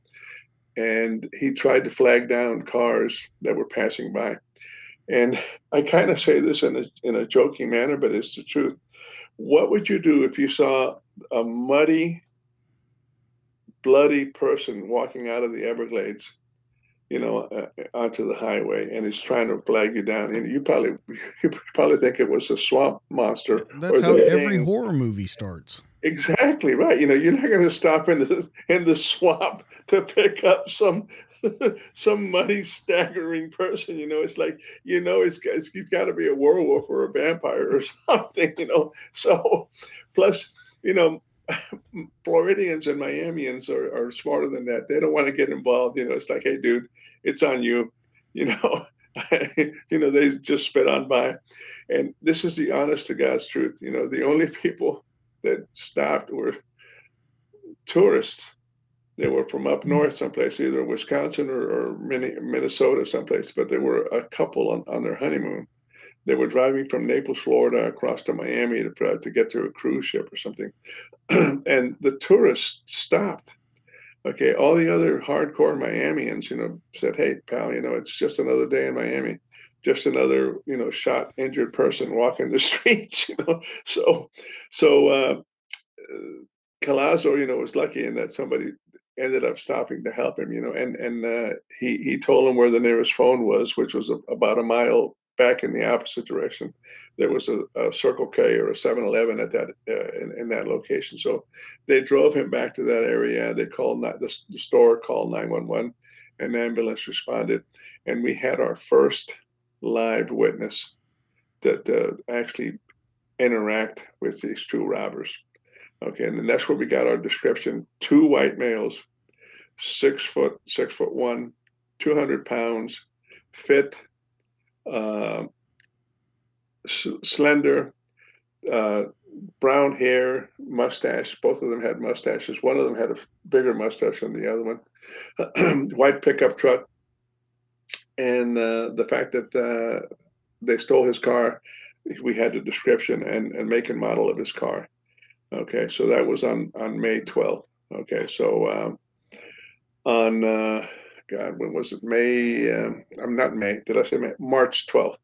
March twelfth. On uh, March, uh, what's seven days? twelve. March nineteenth or March twentieth. Uh, A robbery occurred at one thirty-eighth, one thirty-sixth Street and South Dixie Highway. And we have a, a law enforcement eyewitness um, who saw the two robbers running out of a bank, jump into a black car. And when they backed up to, to get out of the parking space, they backed right up to his car. And he looked at the tag and he, and he verified the tag, N T J A nine one. And it was Jose Collazo's car. Now, uh, that started tying everything together, you know, the Emilio Briel shooting at the Everglades, the, you know, the stolen uh, gold Monte Carlo, the stolen black Monte Carlo, and Jose Collazo. So again, as you mentioned earlier in, in, in your questions, you know, it's like we were starting, the noose was starting to get tighter and tighter around these guys, okay? Um, they just didn't realize it, okay? But, you know, we we we had a good idea what, what was what what was occurring, you know, so um, the rest of it was just continuing to investigate. And, you know, as Gordon McNeil said, you know, sometimes you got to make your own luck. So um, he um, he sent out um, the squad uh, one day after Collazo uh, was interviewed. He, he uh, sent the squad out to, in South Florida, South Miami, I should say, looking for any white pickup truck or, or the black Monte Carlo. Okay. And um, just basically, you know, he just flooded the area with agents, you know, looking for a specific type of car and pickup truck, hoping to get lucky and, and get the tag off the pickup truck. And the idea was to take all the tags that recorded and find out who the registered owners are for, for, the, for these vehicles and request driver's license photos for the owners. Okay, that uh, you know that that that's a an intelligent lead, because you know you you know you you're actually trying to make your own luck. You know, you're trying to identify who these drivers, who the owners are. And as luck would have it, one of the agents uh, that was down there that day got the license number for uh, a um, an individual by the name of Maddox, a white pickup truck. Just happened to see it, and he took the tag down. Okay, and that was sent in with a stack of about one hundred twenty tags. You know, went up to Tallahassee, the D M V in Tallahassee. It was processed. We got uh, the uh, copies of the uh, driver's license photos, and one of the photos in the pile was what belonged to, to Maddox. Okay, and people say, well, what difference does that make? Well, it makes a huge difference, you know.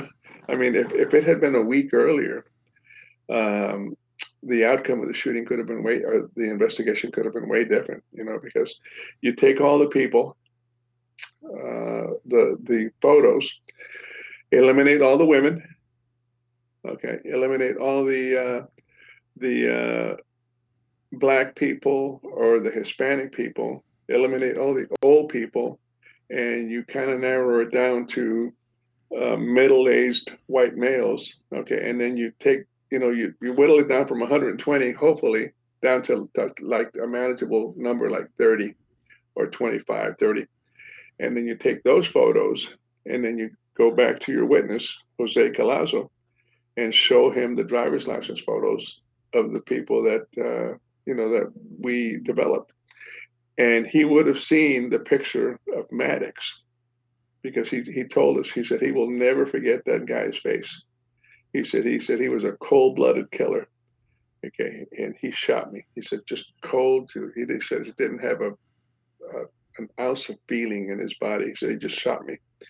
And I guarantee you, if if we had shown those photos, that we call that a photo spread, to Collazo, he would have picked Maddox out of out of all those photos, and it would have been a whole different twist of the investigation. We would have had an address. We would have had a uh, the description, you know, who we were, we were dealing with, and it, it could have been a whole different arrest scenario as opposed to what happened on April eleventh. You know, so time and chance. And April eleventh, nineteen eighty-six. This is the day. Um, I want to kind of set it up, but this is where I want to back off it, and I want you to just walk through it, because I think it will be more personal coming from you, because when you first start this, you don't really have any emotion. But as you get into this, five minutes is all it is. You turn into a completely different person by the end of it. Oh, so, uh, I mean, totally. You know, I, I, I, in a modest way, I consider myself to be a very kind and gentle, you know, angelic person, you know. I'm kidding. Not that day. No, not that day. But before we start on April eleventh, you know, let me go back to April tenth. Okay. Because it's important for, okay. for the audience to understand, why was the surveillance initiated on April eleventh? Okay. These are the reasons that uh, that fate got us out there on that day. April tenth, Ben Ben Grogan, case agent, and uh, the supervisor, Gordon McNeil, are out at firearms training on Thursday. And Gordon McNeil is, is discussing the case with Ben Grogan. And he tells Ben, Ben and says, hey, Ben, how about if we set up a surveillance tomorrow, and, you know, on your guys? And Ben says, hey, Gordon, I, I'll take all the help I can get, you know. But he said, uh, why? He said, why tomorrow? And Gordon, Gordon tells him, says, well, you know what, Ben? It's been three weeks since uh, the last robbery. That was at the uh, when the when the police officer saw them backing out of the parking space and he got the tag. It's been three weeks. Um, they only got about eight thousand dollars on that hit. And tomorrow is Friday, and the fifty percent of the robberies occur on Friday. The other fifty percent happen on Monday, Tuesday, Wednesday, and Thursday. So he said fifty percent of the hits happened on Fridays. Three weeks ago, they only got eight thousand dollars. He said, I think they're due to hit another bank. And tomorrow being Friday, I think, I think you know, we'll stand a good chance that they might come out. And Ben said, okay, Gordon, that's, I mean, that's intuitive logic. I mean, intuitive policing, intuitive, uh, I mean, logical. Uh, so um, that's what happened. And that's when Ben called the squad and, and talked to the bank robbery coordinator, Steve Warner, and said, hey, uh, Steve, you know, uh, see, see how many guys you can get for a surveillance tomorrow. Uh, we're going to run a surveillance tomorrow morning from nine to, to one in, in, in Southwest. See if we can catch these guys. You know, maybe we'll catch them in the act or something. And, you know, he explained it to Steve, and then Steve made the announcement in the squad. I was there uh, in the squad area when Steve made the announcement, and he said, anybody who can help, help. You know, because, uh, you know, you can't, you really can't dictate to other guys, you know, what their schedule is, because if somebody has court, court takes precedence. Okay. If someone is on leave and he's not in the office, he's away. I mean, you can't, you can't call him in, in Atlanta and say, hey, I need you here tomorrow. You know, I mean, that, that doesn't make sense, you know. And then other people have, you know, get sick or have, have other, you know, things that they're doing. So we ended up with the eleven guys from the uh, squad and three three guys from the Homestead office, you know, the, the satellite office down there. And that's how the surveillance started. You know, there's been uh, there's been some some comments and criticism, you know, hey, listen, if you guys knew these guys were going to be out there, if you guys had a tip that these guys were going to be out there, you should have been better prepared. And my answer to that is like, well, we didn't, you know, have a tip. It was it was like I just described it to you. It's intuitive policing. You know, Gordon said, hey, I think they're due. I think a lot of people would a, call that a hunch. Yeah, that's exactly what he said. He said, I've got a hunch. He said, I think I think they might hit tomorrow. And you know what? In in, in defense of us, okay, again, you said, well, you, you know, you were, should have been better prepared. I got news for you. You know, the, the, these critics. Um, Everybody that was out there that day was armed with everything they were legally allowed to carry. We were carrying everything that we were issued, okay? Le- you know, legally issued agency weapons, okay? I can't go out there and, and grab a forty-four Magnum, you know, if I'm not authorized to, to have one, okay? I can't, you, you know, use uh, double... Uh, plus P plus plus plus, you know, uh, Teflon ammo in my in my gun if it's not authorized, you know. So when people say, "Well, you you guys should have been better prepared. You should have had better arms," it's like, guys, you know, we we serve an, an agency with rules and regulations, you know. So we everybody was carrying what they were legally uh, allowed to carry. Period. In a story, you know, we were carrying six six shots, and the SWAT guys were carrying uh, pistols, fifteen round uh, magazines. So, it, you know, it, it it is what it is. I mean, it, it, you know, you you go with what you got. You know, you you don't go with with what you wish you had. You go with what you have. You know. So, so anyway, so the morning, uh, go to the office, and uh, everybody's you know running around. You know, the squad. You know, getting their their weapons uh, secured and the armor, you know, getting notes and stuff, you know, guys that, you know, that are, some guys are apologizing because they have other leads that they're covering that were already set up, either with bank managers or they have to go up to Fort Lauderdale or have to go to court. So, hey, man, I'd go out there if I could, but, you know, I, I've got this previous, uh, you know, appointment and so on. So anyway, we hit the road and we get a, we get to the um, Home Depot uh, parking lot, parking lot, I think it was one forty-eighth Street. And uh, or one hundred fortieth or one hundred thirtieth, I forget exactly, but we meet in the parking lot and we have a briefing, and we have a total of fourteen agents and eleven cars, and uh, we get all the info that's available: uh, the stolen Monte Carlo, black, and T J A ninety-one.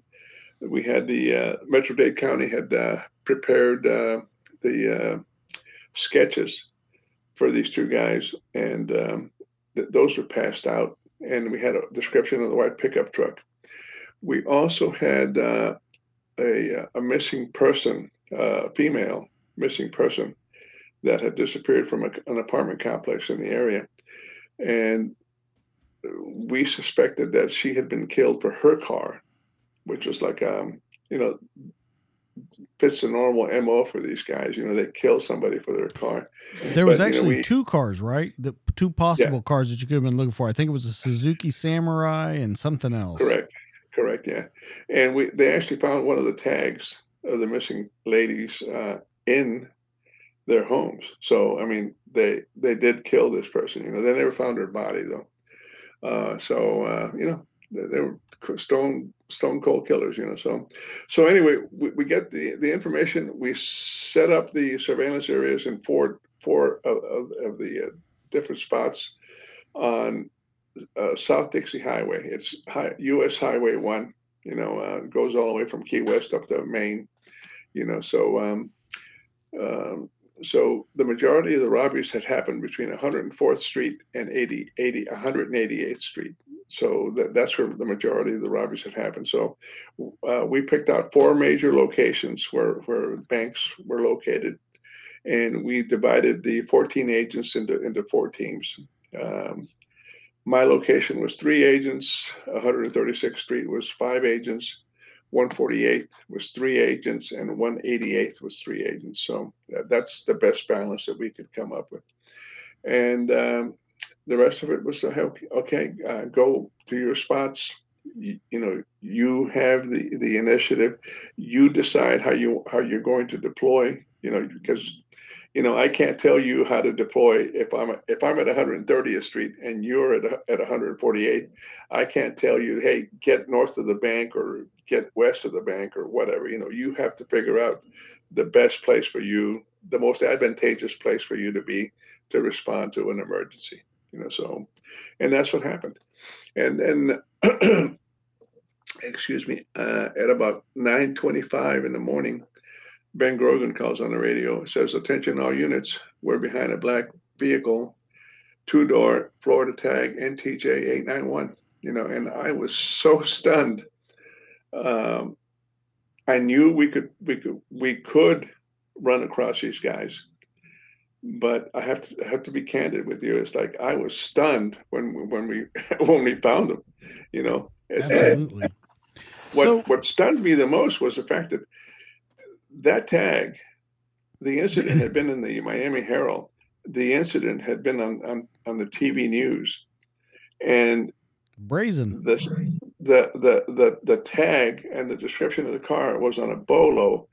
You know, all the way from, uh, you know, uh, Orlando and, and Tampa, all the way south to Key West. And I'm thinking, man, these guys are either very stupid or very brazen. You know, it's like I just, you know, couldn't believe it. So from that point forward, it was we, we played catch up, because when, when Ben finally an, announced his location, he was I was at one hundred thirtieth Street. And uh, Ben was already north of my location. so, um, Ed, can I can I interrupt you for just a second? Because I sure. thought this was this is where it got really interesting. Uh, before we get too far in the story, I want to talk about, because you mentioned it a lot in there, the domino effect of all of these things that happened that morning. Uh, mm-hmm. The first being a shotgun that was supposed to be in the vehicle was actually moved. Mm-hmm. Uh, you had uh, someone going to the bathroom, another person going to the bathroom. Uh, you have Ben not wearing his glasses. Uh, you have no, no, no. Ben Ben was wearing his glasses, but he lost them uh, in in in the sequence of uh, right the car. Okay. Uh, you had a gun that supposedly one of the guys had tucked underneath his leg. He thought had mm-hmm. slid out during this entire process, and and of course this is all happening at different points. And I'm going to let you get to those. I just want to put all of the domino effects that you said.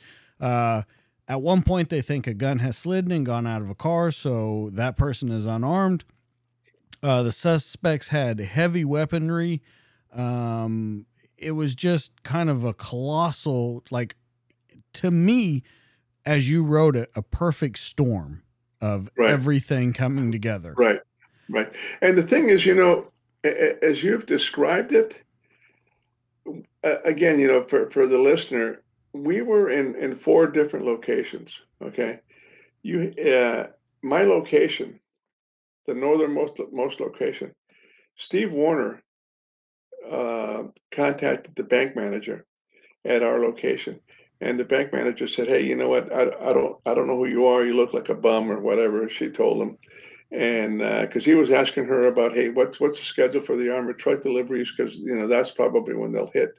So uh, she said, hey, I don't know who you are. Go away. So he went away. She calls the office and to verify Steve's employment. And then the office verified it. So then the office calls on the radio for Steve. Steve had gone to get some gas. So I, I answered the, the call for him. I said, okay, I'll make sure he knows uh, that the, the bank teller, the bank manager wants to talk to him now. So when Steve comes back uh, in, uh, in service, I let him know. I said, hey, the bank manager wants to talk to you now. So he responds back to the bank and he, he calls out, says, hey, I'm I'm uh, out of service at the bank. Okay, so he turns the car off. Okay, and five seconds later, that's when Ben calls out. Okay, that's one, okay. Um, at one thirty-sixth Street, Terry Nelson tells his team, hey, listen, I need to go to the bathroom. I'm going to be out of service for, for a, a few minutes. Okay. Again, it's a separate separate, separate location. Uh, you know, no you know, no harm, no foul, right? one forty-eighth Street. Bobby Ross tells his little team, say, "Hey, listen, guys, I need to make a head call." Okay. So uh, I, I'm going to be you know out of service for a few minutes. Okay. Three separate locations, three agents. Okay. And did it have an impact? Individually, no, but collectively, it had a huge impact, okay? Because those three agents, uh, Steve Warner had a twelve gauge shotgun. Uh, Terry Nelson had a, a fully automatic M P five machine gun in, in nine millimeter. And Bobby Ross had a, a full auto M sixteen in, in, with him, okay? And could could those weapons have made a difference in the gunfight? Absolutely. Absolutely. But time and chance, time and chance happens, you know, I mean, the domino effect that none of those weapons were, were in play during the gunfight because, you know, they're just, you know, fate.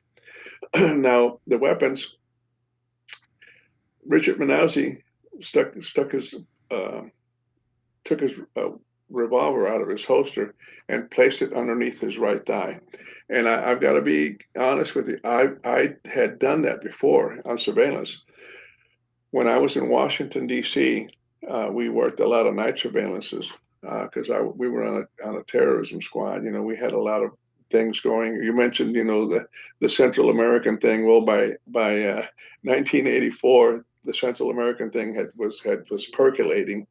Okay, so there was a lot of activity going on, you know, so we were doing a lot of night surveillances. And you're wearing uh, a jacket to cover your weapon, and you're in a car wearing a seatbelt, okay?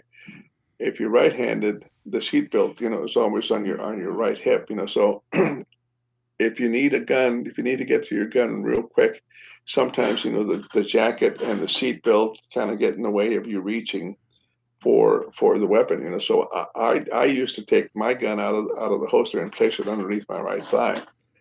But I never drove with a weapon like that. I always, whenever I wanted to, whenever I had to move the car, I would always take the weapon back and I stick it in my holster. Okay. Uh, these two agents didn't do that. You know, they, they put the weapon underneath their thigh while the car is driving. That was uh, Richard Minazzi and my partner, John Hanlon, and I didn't even see him do it. And we were in the same car. I didn't see him do it. Excuse me. So it's just a little change of events like that. Nobody was planning in getting involved in a series of car crashes, okay? Uh, Minazzi was, uh, he, him specifically was involved in two major car crashes. Uh, we were, uh, John Hanlon and I were involved in a series of car crashes hitting each other like this, two cars hitting each other like constantly back and forth, back and forth. At that, some point in that sequence of bumps, uh, John Hanlon, uh, well, when we slammed uh, up against the uh, cement wall, at the end of the chase, uh, his gun slid out from under under his uh, leg, and he he could he in, in in his haste he couldn't find it, so he went to his ankle gun.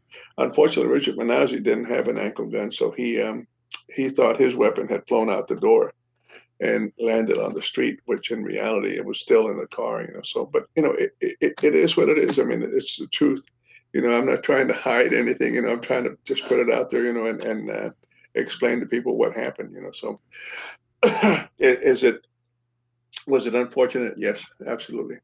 Uh, was it a learning point? Absolutely. You know, nobody, anybody who reads that the, the, the little incident that happened will probably never, ever take a gun out of their holster and stick it underneath their thigh. So, uh, but, you know, that happened. Um, now getting back to the sequence of, of uh, the surveillance, Um, John Hanlon was driving and I was a passenger, and we sped north uh, ca- trying to catch up with Ben Grogan, which we, we did. We got up to him at one hundred seventeenth Street. Excuse me. When uh, uh, the the stolen Monte Carlo made a right turn on one hundred seventeenth, goes down one city block. Uh, he's driving east and he goes to eighty-first uh, Road and then takes a right and goes south on eighty-first and goes to one hundred twentieth and hits the stop sign, and then he makes another right turn westbound on one hundred twentieth. So in those three right turns, and that's a common, you know, if you want to find out somebody's following you, they say, hey, make three three turns in the same direction, and if they're still behind you, they're following you, you know. So at that point they made three three uh, right turns. I don't know whether it was planned or just happenstance, but uh, at that point they knew somebody was behind them, because uh, on on eighty-first Road, we were going at about ten or fifteen miles an hour on on, the, on a residential street. It's like, I think they're on you know, to you. Yeah, no kidding. It's like, wow, you know, it became real obvious, you know. So, but as again, luck would have it, when they turned right on one hundred twentieth, they made a left turn on eighty-second Avenue. And at that point, Ben Grogan called out, felony car stop, let's do it, okay? Now, from the time Ben Grogan said, attention all units, until he said felony car stop, was three minutes, okay? Three minutes to surveillance, three minutes to plan, and figure out how you how you're gonna how you're going to do this car stop, okay?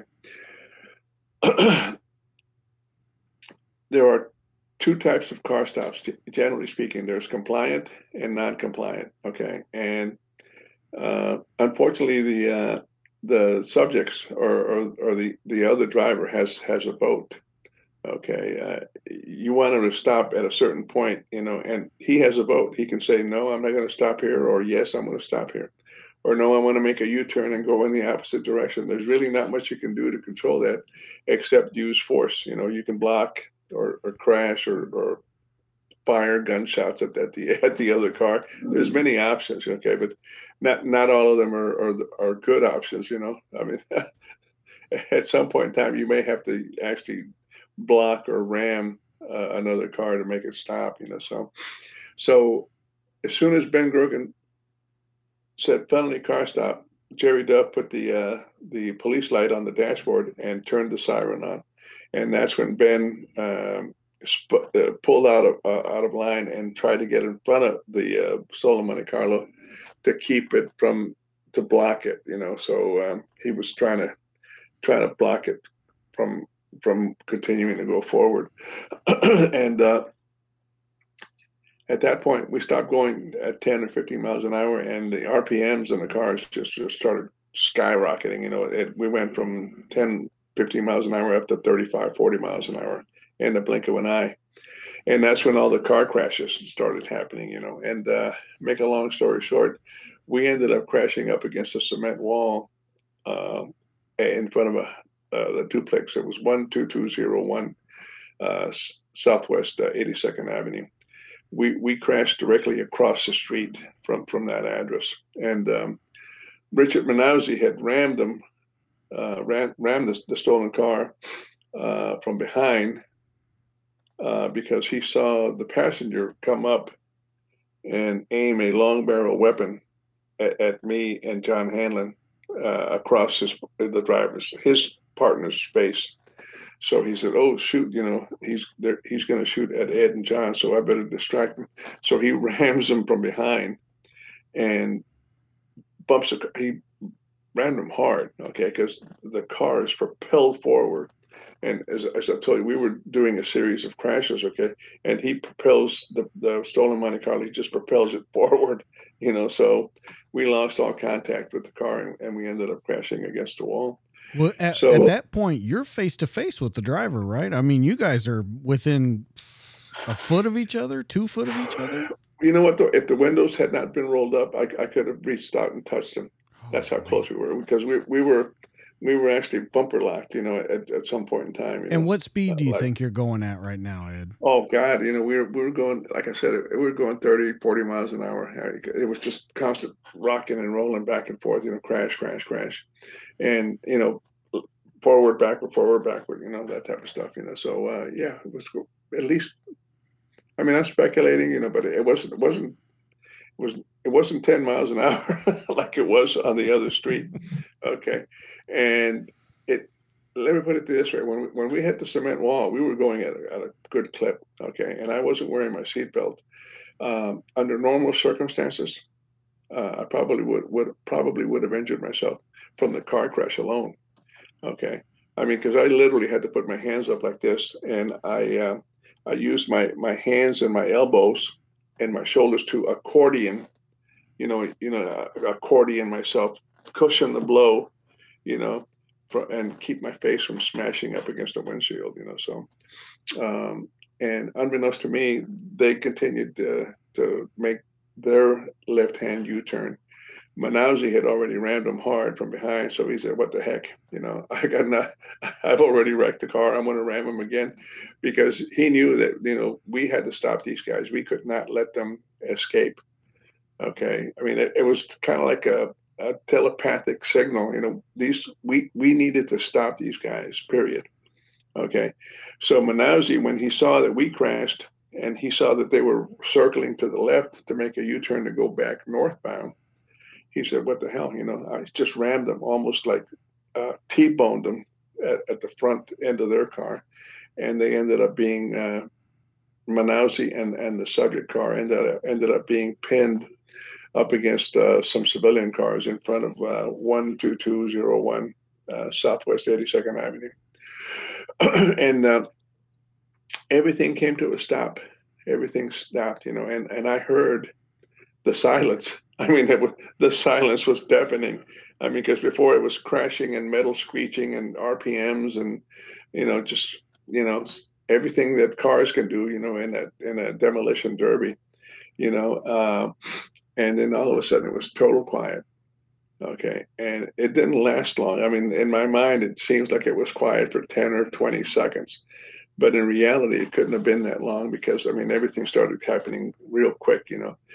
I heard Ben Grogan and Jerry Dove, you know, come out of the come out of their vehicles yelling, "F B I, police, put your hands up, put your hands up." And immediate the immediate response was boom, boom, boom. You know? So I It reminds me of Naked Gun. Stop shooting the gun. I can't hear you. What are you saying? There's a scene in the Naked Gun. I forget what which one it was. I'm, I'm glad that you can look at this situation like that. No, don't shoot while you're talking. I can't hear you. So their answer was pretty clear, you know. So, and the gunfight started. It was like, you know, like I said, my perception was ten or twenty seconds, but the reality of the situation was probably like a second or two of, of silence. And then boom, you know, the, as they say, the, the shit hit the fan, you know? So, um, and, uh, it was on. I mean, the battle was on, the fight was on. So I knew where, where we had crashed up against a wall, um, that, uh, I had, a, uh, the, the twelve gauge shotgun in, in, in my, in my right hand.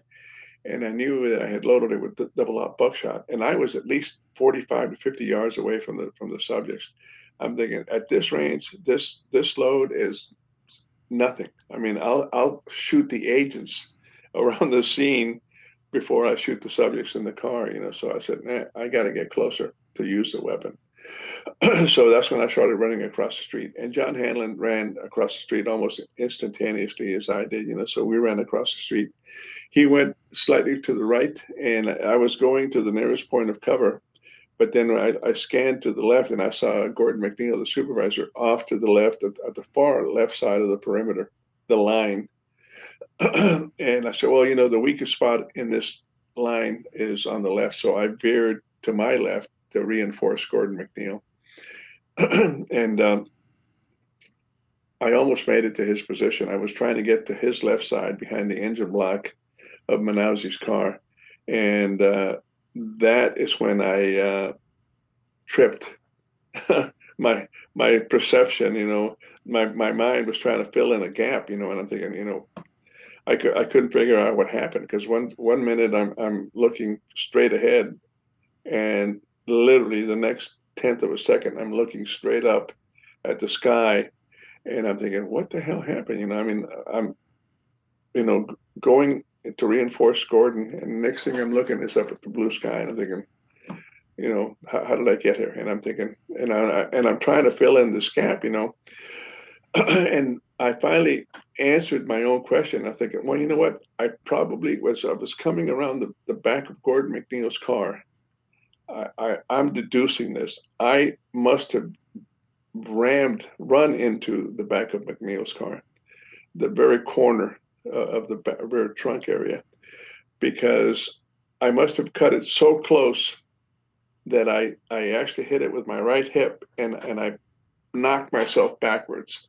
Okay, because I'm on my back looking at the sky, and I'm thinking, you, stu-, I mean, I admonish myself, you stupid, stupid, stupid for, for, you know, cutting it so close, you know. And then I, I was trying to use my, my, I had the shotgun in my right hand, and I'm trying to use my left hand to, um, to, um, push myself up, and nothing's working, you know, and, you know, every, every, everything, perception changed. Before I, you know, I, I had, uh, probably sixty percent of my hearing was intact. You know, I started experiencing auditory exclusion. Uh, I had uh, not tunnel vision, but I had narrow vision. It wasn't quite tunneled to one point, but it was not quite all the way, at, you know, at one hundred eighty degree, you know, in my in my line of sight. But um, after I went on my back, my whole perception changed. You know, I had a terrible ringing in my ears. I couldn't hear anything at all. And I felt like I was like working myself through molasses. Like it just felt like it was like slow, slower, you know, and everything, the, the world around me slowed down. Everything was in slow motion. Okay. And if you've ever experienced, you know, uh, fight or flight, you know, you know, what, when when people say, hey, things started going into slow motion, and reality is nothing goes into slow motion. What happens is your mind speeds up. Okay, you are thinking and your mind is working so fast that your actions can't catch up with your mind. So it appears that you are going in slow motion, you know. So, and that's what it felt like to me, you know. But my hearing was was what really caught me uh, by surprise, because I, I, I mean, I just like totally lost everything, and I had this real loud ringing in my ears. I'm thinking, God, what the hell happened, you know? So uh, it took me a while to figure out, you know, what's going on. And I'm watching Gordon McNeil, SPAC. He's shooting his gun, you know, and then I see see Gordon, you know, kick his gun up, his arm up like this, turn his head up, brings his gun hand back down on the uh, dashboard. I mean, not, not on the dashboard, on the uh, hood of, of uh, the blue car he's hiding behind, and fire two shots. And I'm thinking, what the hell's Gordon doing? You know, it's like, is he like, like a, a cavalry charge, you know? I don't, I don't know what, I didn't know what the heck he was doing with his right arm, you know? And then after he ran out of ammo, he, he retreated back behind his car to reload. And then after he retreated, it just dawned on me. I'm thinking, holy shit, Gordon was shot. I just saw Gordon McNeil shot, you know? And later I found out that Gordon had taken a two twenty-three caliber rifle hit, right, uh, Uh, oh, right, wow. right, right through the, the hand right there. Can can you see it? I can it, see, yeah. Uh, uh, uh, yeah, it kind of froze. Right there, right between the index finger and the middle finger, when he had his when he had his gun up like that.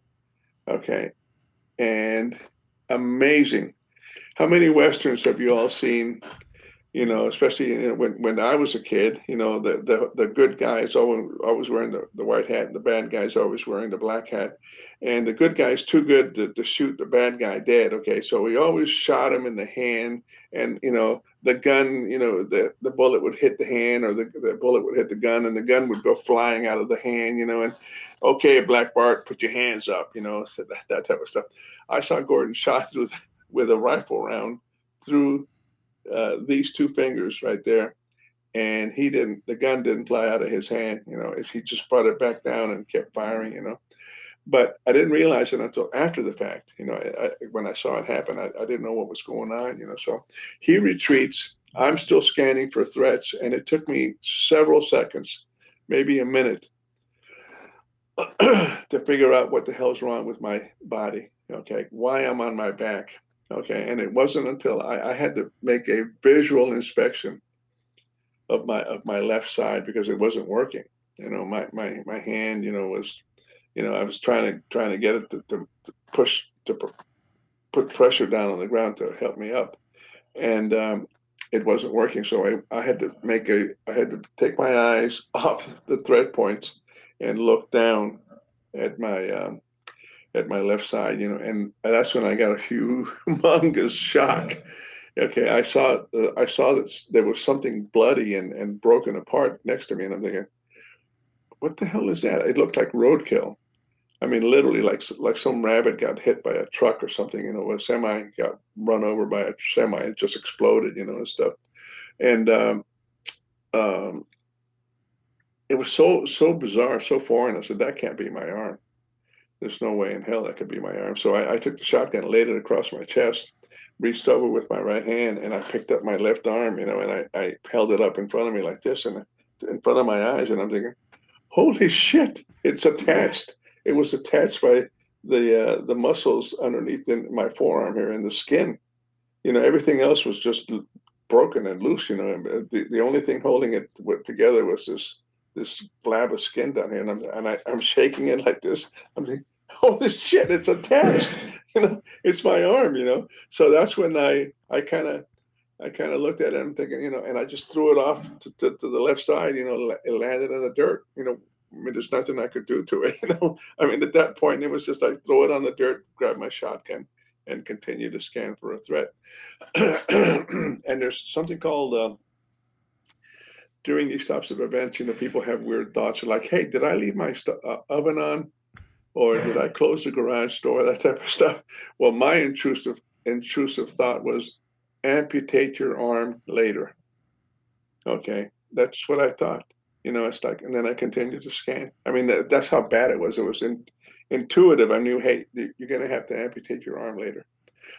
So just continue working. You know, it's just kind of like, hey, listen, I think I want to have hamburgers for lunch today. You know, you know, how many times has anybody thought to amputate your leg later today? Okay, you know, you know?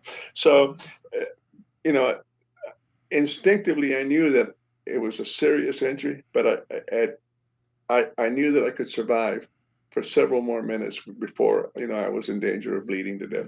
I, I mean, I was bleeding. There's no doubt about that. But uh, again, intuitively speaking, you know, instinctively speaking, I knew that I had several minutes before anything bad happened.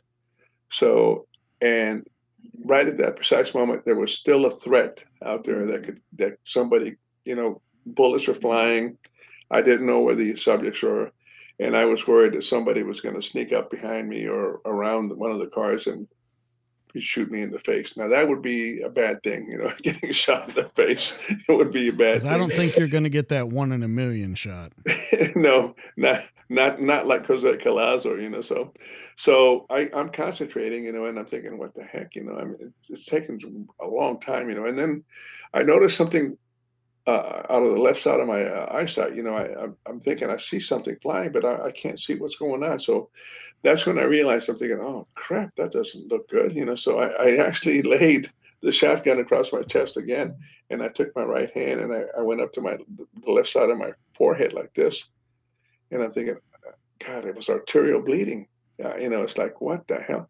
So I'm I'm I'm actually expecting to feel my skull all mushy and stuff up here, you know, and I kept going like this. You know, I'm thinking, well, I feel the bone. So then I took the palm of my hand like this, and I went like this. I'm thinking, it, it's it's intact. And what I was doing uh, unknowingly was I was actually compressing the the injury, okay? And when I was doing it, you know, push, putting my palm against my head, uh, I was actually compressing the the the The injury had split my, my skin and split the, um, severed the uh, temporal artery. And uh, just a compression, uh, slapping my head like that was enough to, to, to put some of the flap of skin over the artery to, to stop it from spraying. It was still bleeding, but it it stopped spraying because, you know, I got to tell you, if you've never seen your, your own arteries spraying blood, it's a little disconcerting. It really is. You know, what, it's like you said. Is it true that, that you saw blood squirting like five to ten feet away from you? Yeah, it, it was it was actually squirting past my feet. You know, it was like eight. It it would it was like two two or three or four. No, not four. Two or three feet past my the my my actual physical feet.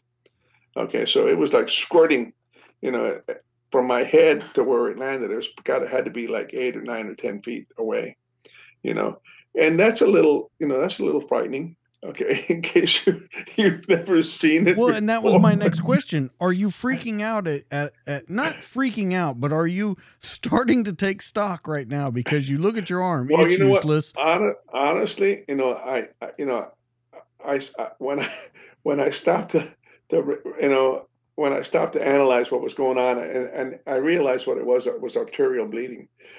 So that's when I, I laid the shotgun and I examined myself, and I'm thinking, I am having a really bad day. Okay. You know, when I saw the arterial bleeding out of, out of my forehead, somewhere around my head, I'm thinking, I am having a really bad day.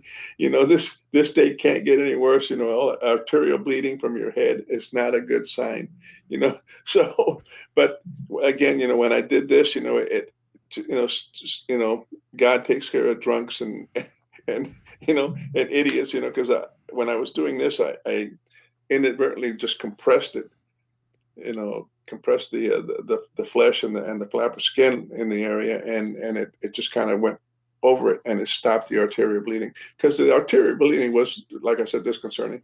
Oozing blood is okay. I mean, I can't see it, you know. So so I, once it stopped spraying, I'm thinking, okay, it's a good day, you know. So continue to, to try to survive, you know. So, um, but up until that point, and even after this point, you know, and, and it's something that I forget to tell people sometimes. I didn't know what happened, and it wasn't until I made a visual examination of my arm that I realized that I had been shot. Not once, I mean, once in the arm and then up here on the temple, twice. And the miracle of having survived, you know, that is is a miracle in and of itself. But the other side of it is there was no there was no sensation of pain. I felt no pain at all. And that, that's what was so weird, because I, I, I kept trying to get my, my arm, my left arm to move and function, because there was no pain. I had no idea what had happened. So people say, how do you continue to function? You know, it's the body. The body's a, you know, a miracle. It's a, it's a tremendous machine. As soon as I, I, I suffered so much injury, so much trauma, that my, my system just shut down from pain. I felt no pain for the next five minutes. I mean, I continued to work and move around and do all kinds of stuff, and I felt no pain whatsoever. It wasn't until after the incident, when everything was was solved and and, and resolved, and the adrenaline came down. Okay, at that point, I experienced terrible pain. But at the time I was shot, you know, that that was so bizarre. You know, and I felt no pain whatsoever. But uh, it's a, a, an interesting sidebar there. But um, anyway, I continued to to scan, scan, scan. And um, it, it, if I'm looking at my feet, that, that would be my twelve o'clock position. Uh, the gunfight, the gunfire, I should say, during the incident went from my twelve o'clock position off to my right to the one o'clock position, farther to my right to the two o'clock, and then to the three o'clock, and then way off, you know, to the, you know, three or four o'clock position, all the way to the right. So I could, I could sense my hearing was coming back, you know, I mean, I still had the ringing, but I, I could sense that the gunfire was moving to my right. So I couldn't see anything to my right. So um, I started to crawl on my, on my back, using my shoulder blades and my heels to, to move, because the cars were in the way. I couldn't see what was going on on the other side. So I wanted to know what the hell was going on. So I crawled um, from beside Gordon McNeil's car around to the back of McNeil's car. And that's when I saw that the agents that were over behind Ben Grogan's car, Ben Grogan, Jerry Dove, and John Hanlon, were all down on the ground. And I saw Gordon McNeil down on, on the ground behind his his car. So I'm thinking, holy shit, you know, I mean, the, all the agents are down. And I saw a pair of legs running from the rear of, of Ben Grogan's car to the front. So I said, everybody's down, so the, the person running must be a bad guy.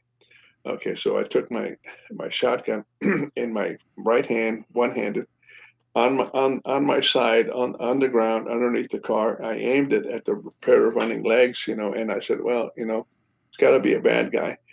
But I said, if I shoot, I'm shooting in the direction of Jerry Dove, Ben Grogan, and John Hanlon. I said, I can't shoot in that direction, because if I miss, I, I may be the one responsible for killing a fellow agent. So, I mean, I went into a shoot, don't shoot dilemma. And I know my decision was not to shoot. Okay.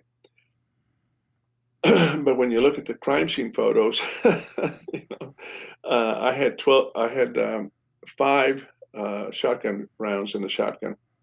I only remember firing four. Okay, it, whereas in reality there's five shell casings there. So I fired the, the the shot that I said I never fired. I fired it, and thank God I didn't, I didn't hit any of the agents. You know, I, I did hit the subject in the feet.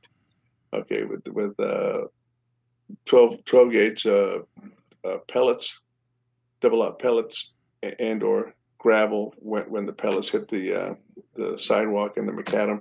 Some of that stuff, you know, ricocheted up into his feet, you know. So, um, so I don't remember making the shot, but the crime scene evidence and the autopsy showed that that I made it. Okay, so I scooted, kept scooting myself around to the back of the car, and I sat up against McNeil's car with my back, and the subjects were off to my, uh, over my left shoulder like this, in that direction at a forty-five degree angle.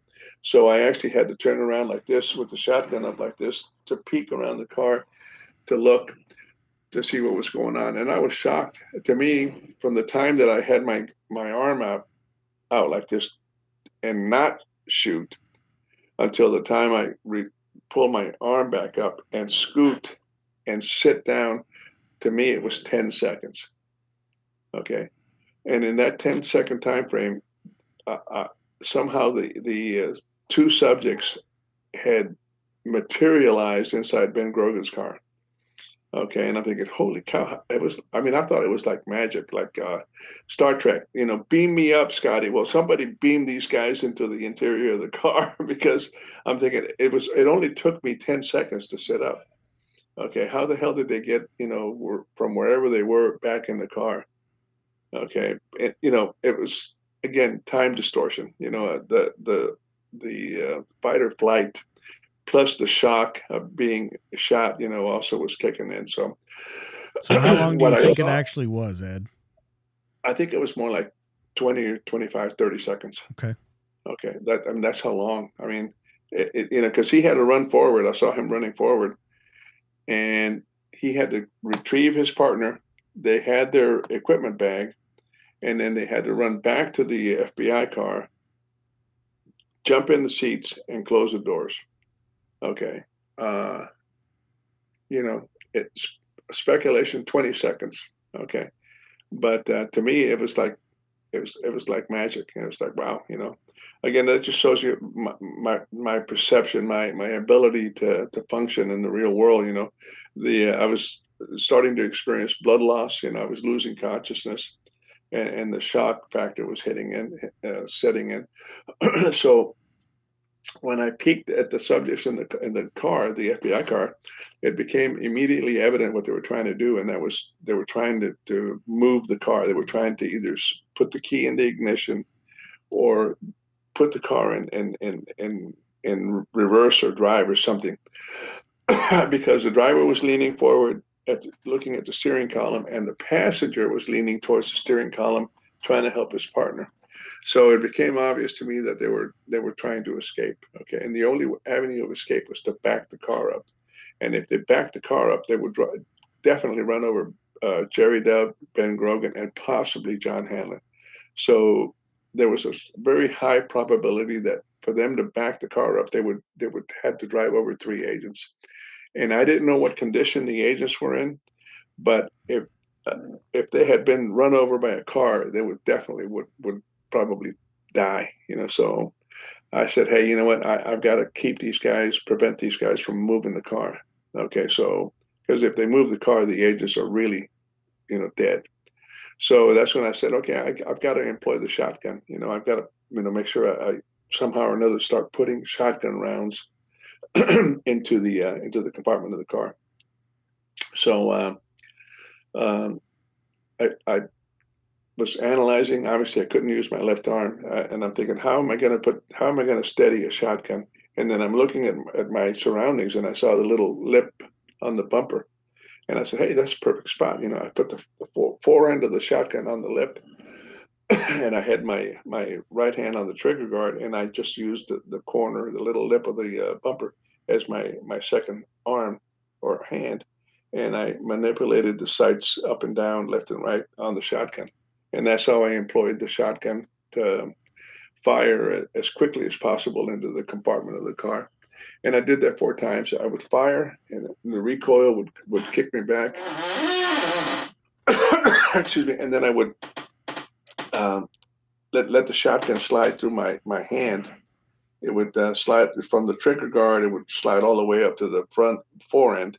And then I would pinch the uh, the butts uh, the Uh, butt of the weapon with my with my uh, thighs, and then reached up with my good hand and racked the action, and then I would put my hand back down on the trigger guard, bring it back up around, put it on the lip, and and fire.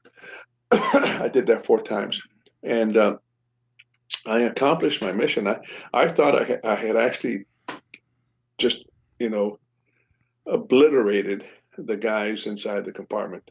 The, the the inside of the car, because I mean I uh, I put four shotgun rounds into the compartment of the car. They it, they didn't move the car. They stopped moving it completely.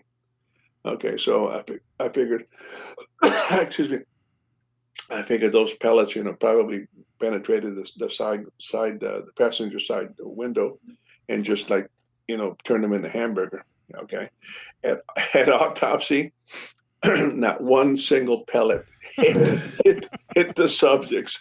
I was amazed. I was absolutely amazed that not one. We were shooting. We were shooting twelve pellet Magnum.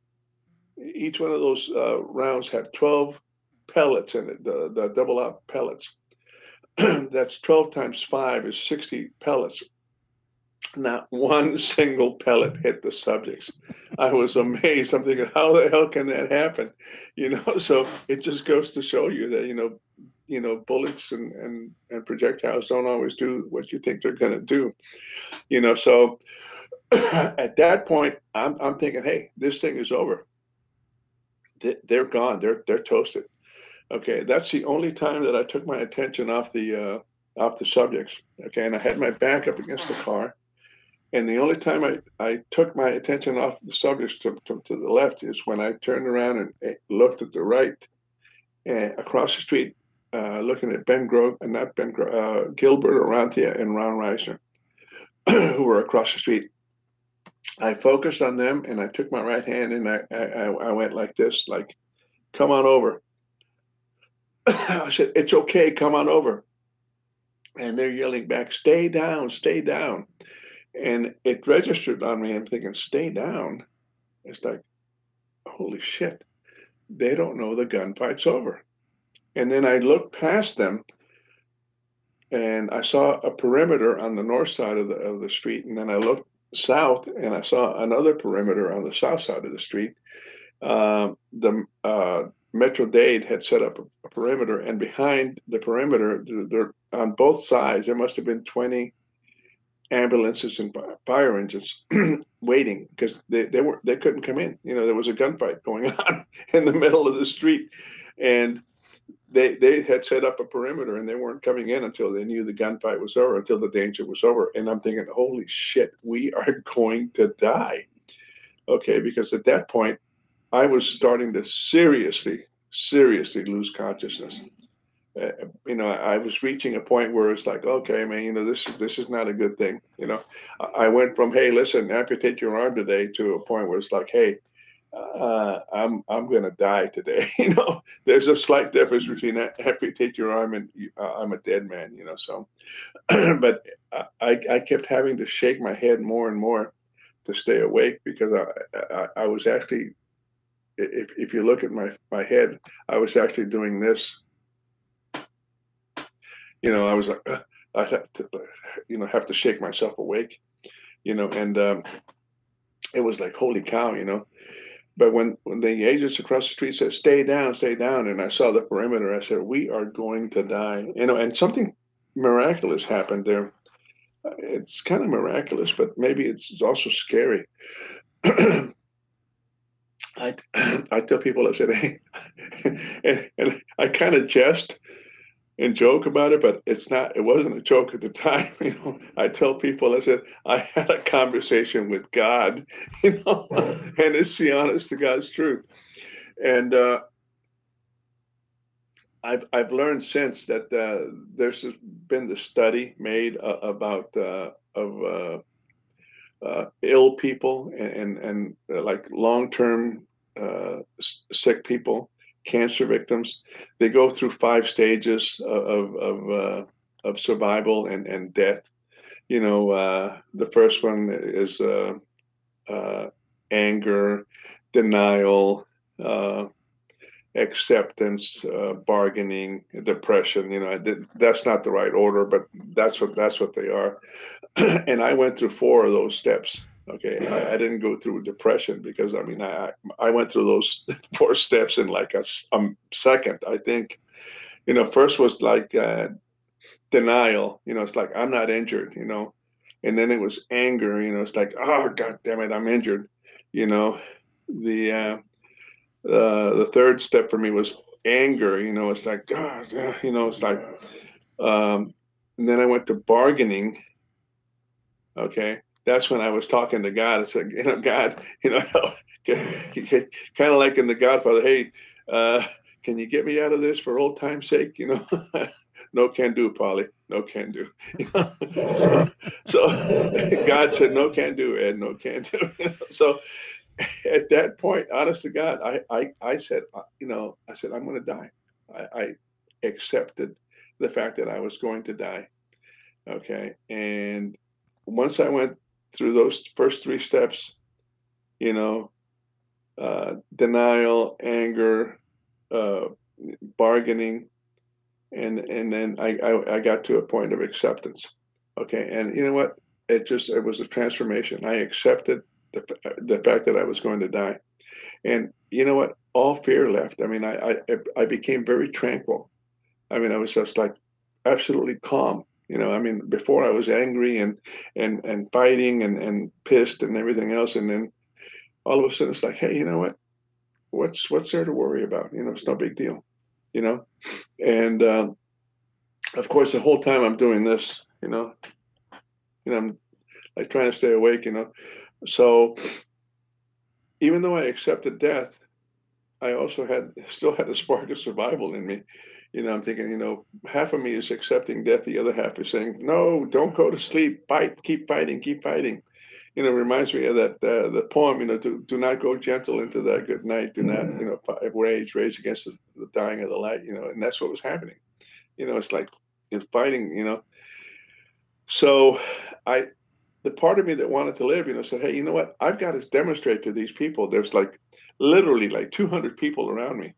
two hundred law enforcement officers, firefighters and stuff around me, and nobody's coming in to help. You know, I said, I have got to do something to demonstrate to these guys that it's safe to come in here. And the only way I, I, I knew to, to be able to demonstrate that to them was to stand up. Okay. Because, you know, like I said, nobody knew the gunfight was over.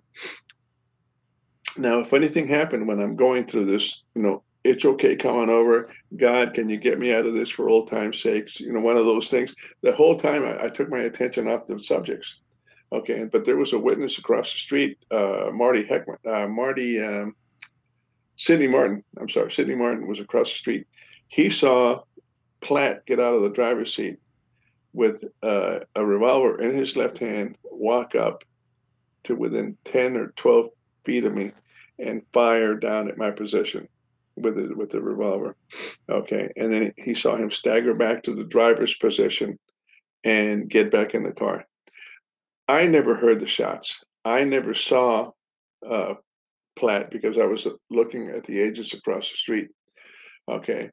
Uh, Sidney Martin saw and heard the shots. Gordon McNeil, who was on the ground, paralyzed, heard the shots and saw the uh, the street, the, the, the tar, the macadam of the street actually take the ricochet hits from, from where the rounds hit. And he said it just sp- spurred up, you know, asphalt and stuff.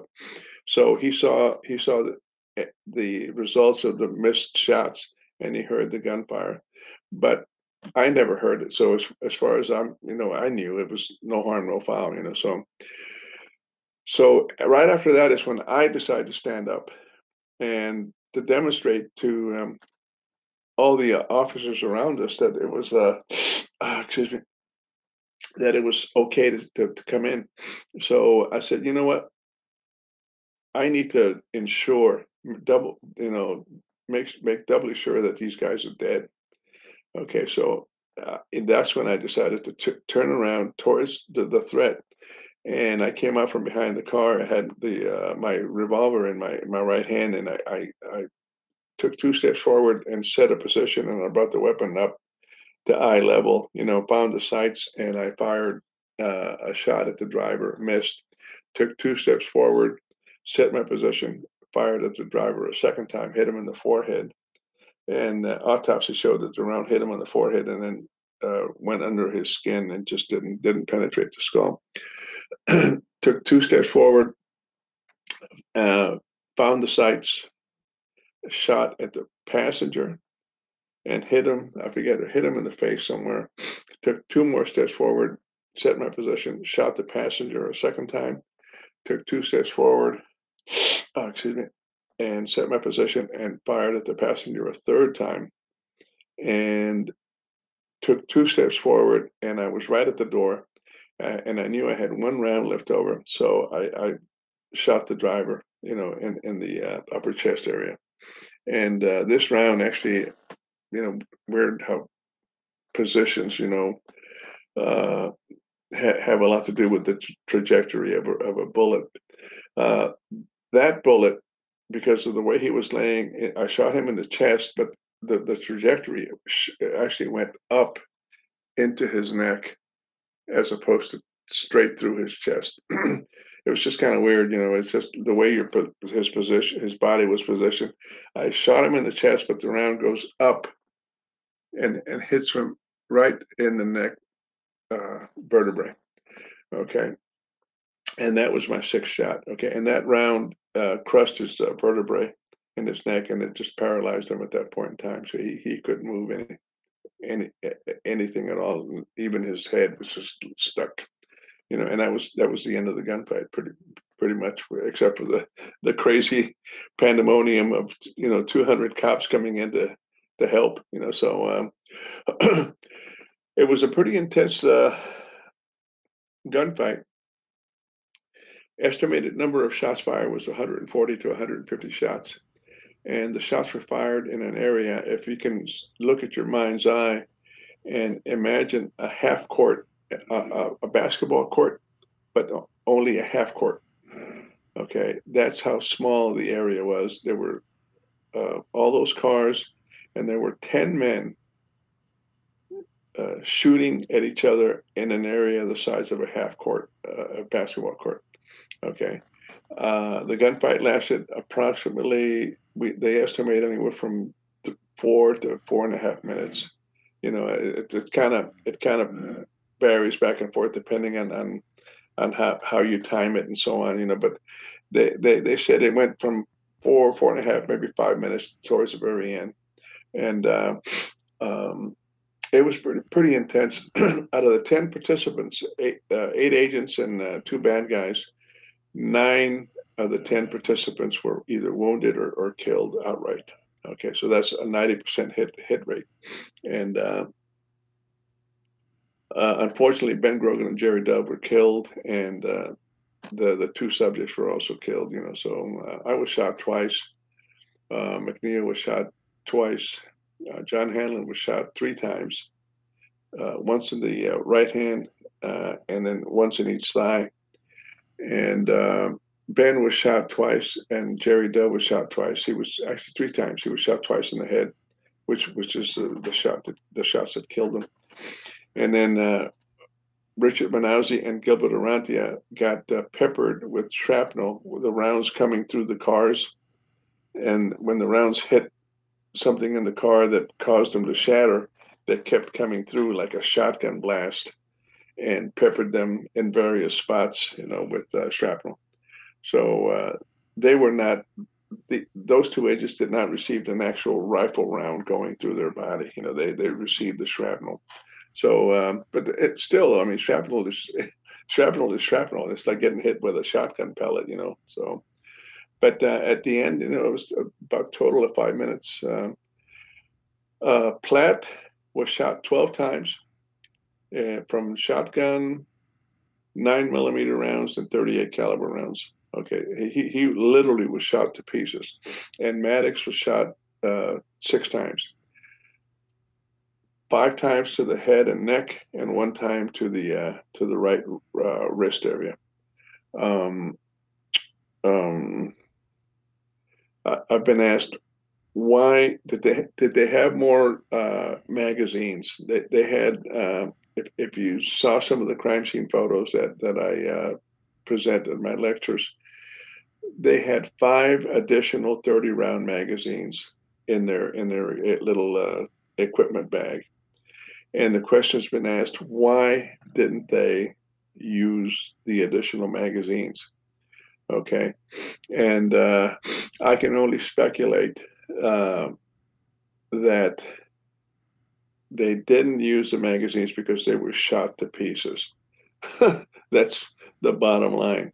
Okay, uh, Platt was shot through his right arm his, and his r- right upper arm and chest.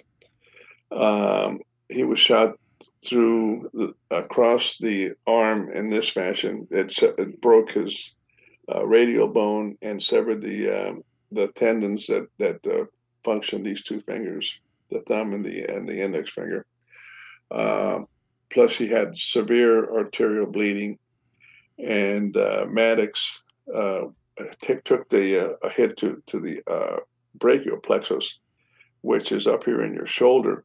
It severed the um, brachial uh, vein and artery, the, the artery that services your right arm, and it severed the, the nerve uh, bundles that service the arm. So, in my opinion, they had five additional thirty round magazines, but they could not make their hands function, their arms function enough to be able to manipulate the, the magazines and, and and insert them into into the rifle.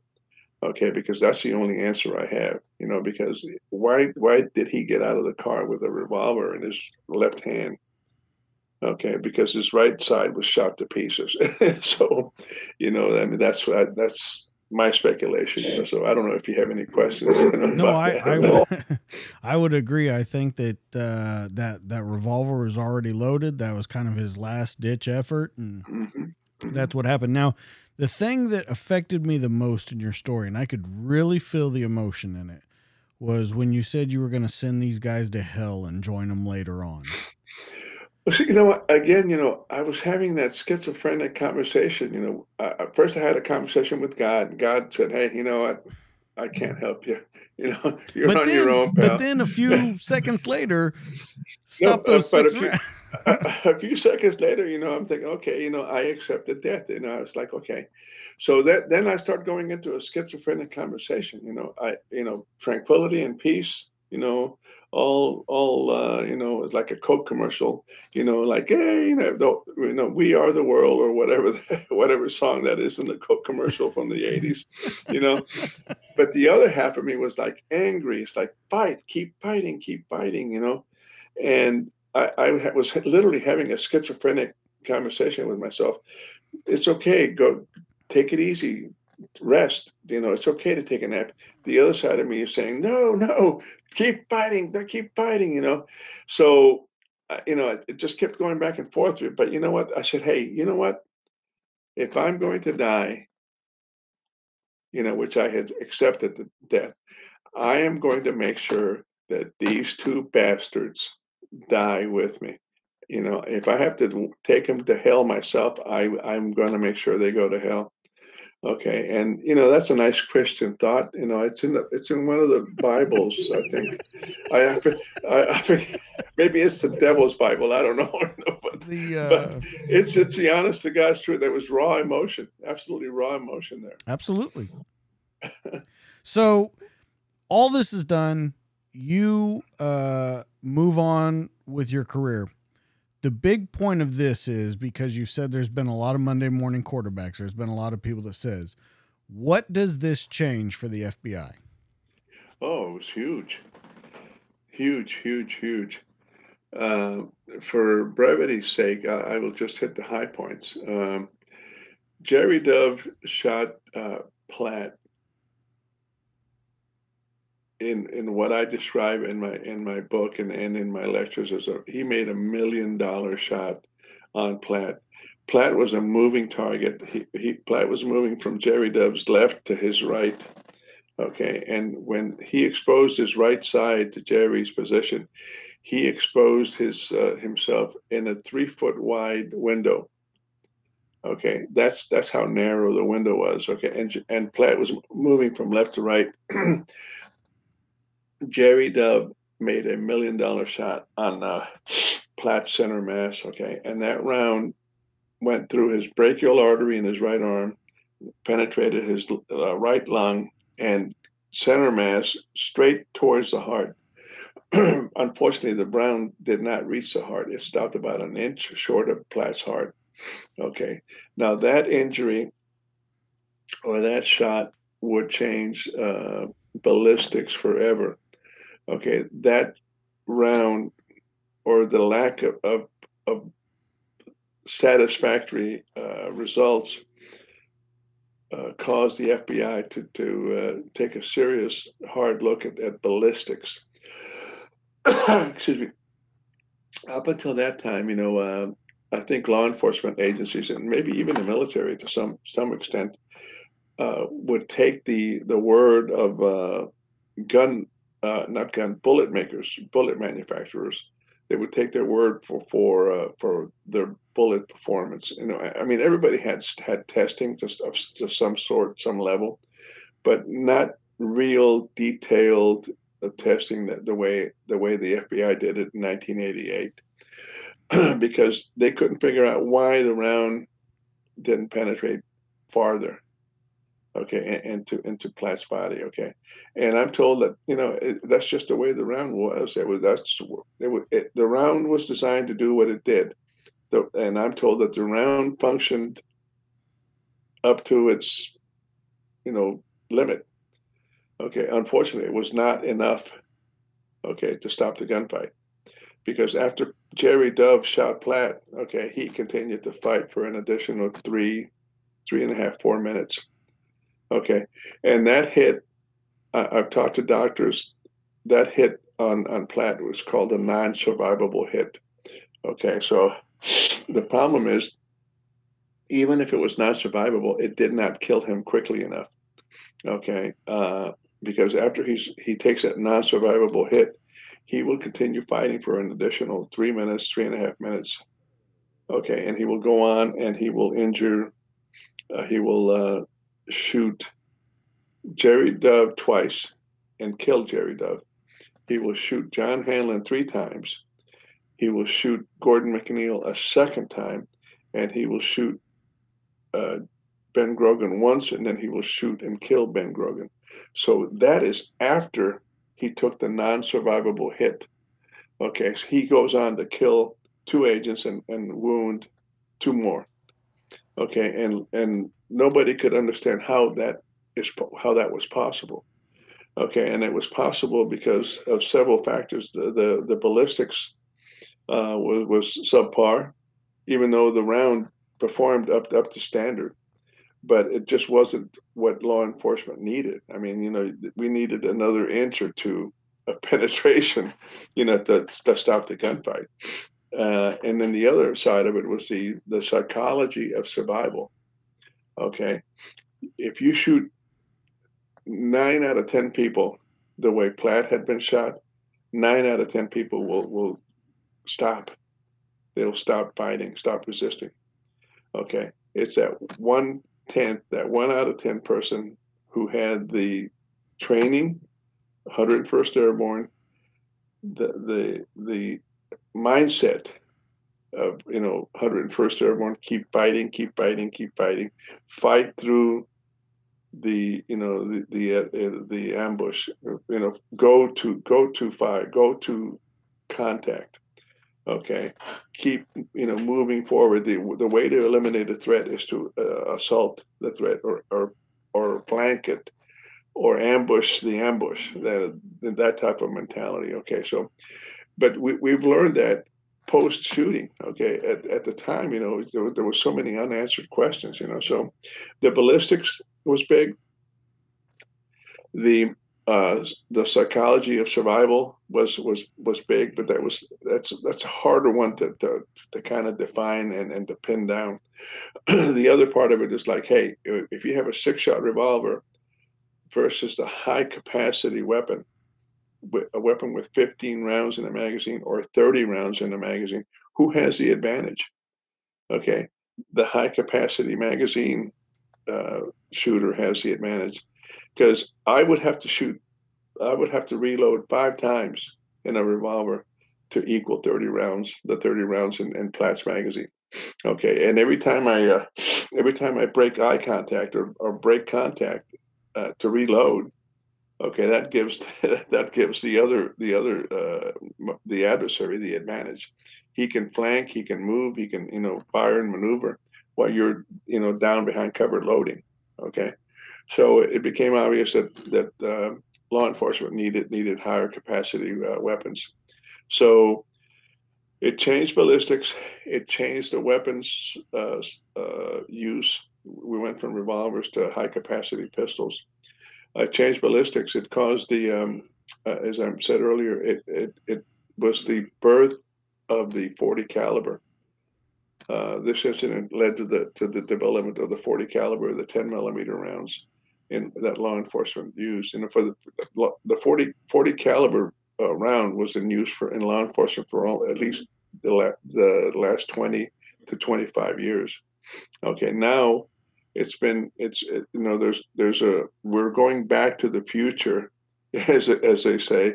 Now law enforcement is going back to the nine millimeter rounds because uh, I'm told that there there's been so much uh, advancement and development and, and, and technology that that the nine millimeter round is is equal to or superior to a forty caliber round now.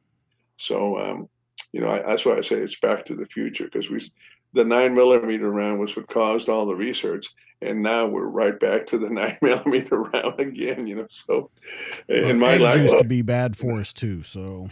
Yeah, yeah, that's what I've heard, you know. Yeah, that um, I, I think that, it, and, and I think it'll change again. Um, yeah, you never know. I mean, pretty soon we'll be shooting lasers, you know, laser pistols, you know. I can't wait, really. uh, uh, you know, what was your biggest, I, I guess this would be my final question for you. What would be your biggest takeaway from this? Whether that be to celebrate your life, whatever well, it may be, what's your biggest takeaway? Well, you know, my biggest takeaway, I mean, obviously I'm, I'm extremely grateful. You know, I, I, I conned God, you know, I, I told him, hey, listen, I'm a good bet, God. You know, I mean, you, you can put your money on me, you know, I'll start going to church every day, every, not every day, every week, you know, and then of course, you know, I cut it down to once a month, and then I cut it down to every six months, you know, and now I'm back to where I was before. So I've kind of, I kind of reneged on my side of the deal. No, I'm just kidding on that though. So, um, but my biggest takeaway is um, what, what I teach or try to teach um, cops and recruits over the, over the last thirty years. Um, there is, there is such a thing as, as, as luck. Okay. Even though you, you may not want to call it luck, okay? The Bible calls it uh, time and chance. It's uh, from Ecclesiastes nine eleven, you know, the race is not always to the swift, nor the battle to the strong, nor nor fortune to men, men of skill, you know, but time and chance happen to them all, okay? And that's a fancy way of saying luck, okay? And again, I tell I tell officers, you know, you can't plan uh, operations, you can't plan your life on luck, okay? Um, but sometimes you have to make your own luck. You know, sometimes, you know, uh, Louis Pasteur said, hey, you know what? Chance favors the prepared mind. Okay. And what does that mean? Okay. Chance favors the prepared mind. How do we prepare? We prepare with training. Okay. I, I'm a big proponent of training, training, training, training. If you're not working, and you're not on vacation with your family, you need to be training somewhere, you know, whether it's book training or, or firearms training or tactical training of car stops or something. Okay. Uh, I know the military does a lot of training. I mean, I mean, like I said, when they're not deployed doing something, they're training. Okay. And law enforcement officers need to train because like, like Pasteur said, hey, chance favors the prepared mind. Um, so I, I, I've told uh, officers over the course of, of many, many years, you know, it's like, hey, time and chance happens to to us all, but chance favors the prepared mind. And that is, that goes right back to training. And um, with the training, the the purpose of training is to help you solve problems. Okay. I mean, that's what training is all about. Um, You can't solve a problem if you've never solved the problem, okay? I mean, it's that simple. I mean, it's almost like a self-explanatory self-explanatory uh, answer. You can't you you can't learn how to solve a problem until you solve problems, okay? And training is that problem-solving venue, you know, that, that we can make mistakes in and stuff like that, you know? So, um, so. You know, I always tell officers, you know, uh, the takeaway is try to get as much training as possible, either on your own or through a department. And then the, the other aspect of it is um, the um, you never give up. Never, ever give up. Okay, that is the will to survive. Like like I've told people in the past, you know, I can give you training, I can give you lectures, your departments can give you guns and ammo and cars and radios, but nobody on this planet can give you the will to survive. That has to come from the individual himself and herself. The will to survive has to come from you, okay? And that will, again, is going back to training and preparation. Okay, if you learn how to if you learn how to prepare, or you prepare, you know, for for for any eventuality. Okay, you your will to survive, you know, or your su- survivability is is quadrupled, quintupled, you know, and it just is magnified over someone who doesn't train at all. You know, so that's the takeaway. You know, never give up, train, and it never hurts to be a little bit lucky. Well, by the way, I, in, in case people don't know, I mean, you're you're you're looking at at the the Lotto winner, the World Series win, winner, and the World Cup winner, and, and so on for nineteen eighty-six. Okay, you're looking at them right here. Yeah. Because the way yeah. I was shot, okay, the way I was shot was just an absolute incredible. Uh, I, I can't do it justice on the video here, you know, but I, I, I was shot straight on, okay, with a uh, an M sixteen round, a two twenty-three caliber, and my arm was directly in front. I, I just happened to move my arm literally up like that at the last possible moment, and the round the, the round hit me right here, as opposed to uh, hitting me in the chest. It hit my arm. Okay, I couldn't do that again in a million years, you know. That's, and uh, yes. Like I said, it, it it never hurts to be a little bit lucky. Well, Ed, uh, you you have an amazing story. I'm I'm so honored that you took time to come on here and and tell me about it, uh, guys. If you want to pick up this book, and I highly suggest you do, it's F B I Miami Firefight: Five Minutes That Changed the Bureau.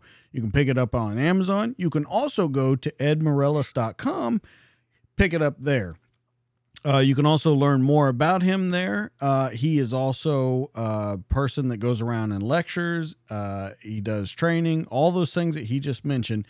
You guys need to check him out. It, it's uh, it's an honor to meet you. It's a, it's just a pleasure to hear your story and everything that you've done for law enforcement. So, guys, that's going to be it for tonight. If you want more of me, you can find me on Twitter at doublespeak D J. You can find me on Facebook at the D T D Podcast, and you can find me on YouTube at the D T D Podcast. Remember, guys, you stop by here every week because the best stories are true, and we give them to you. That's Ed. I'm D J. That's been the show. We'll catch you guys on the next one. See you later.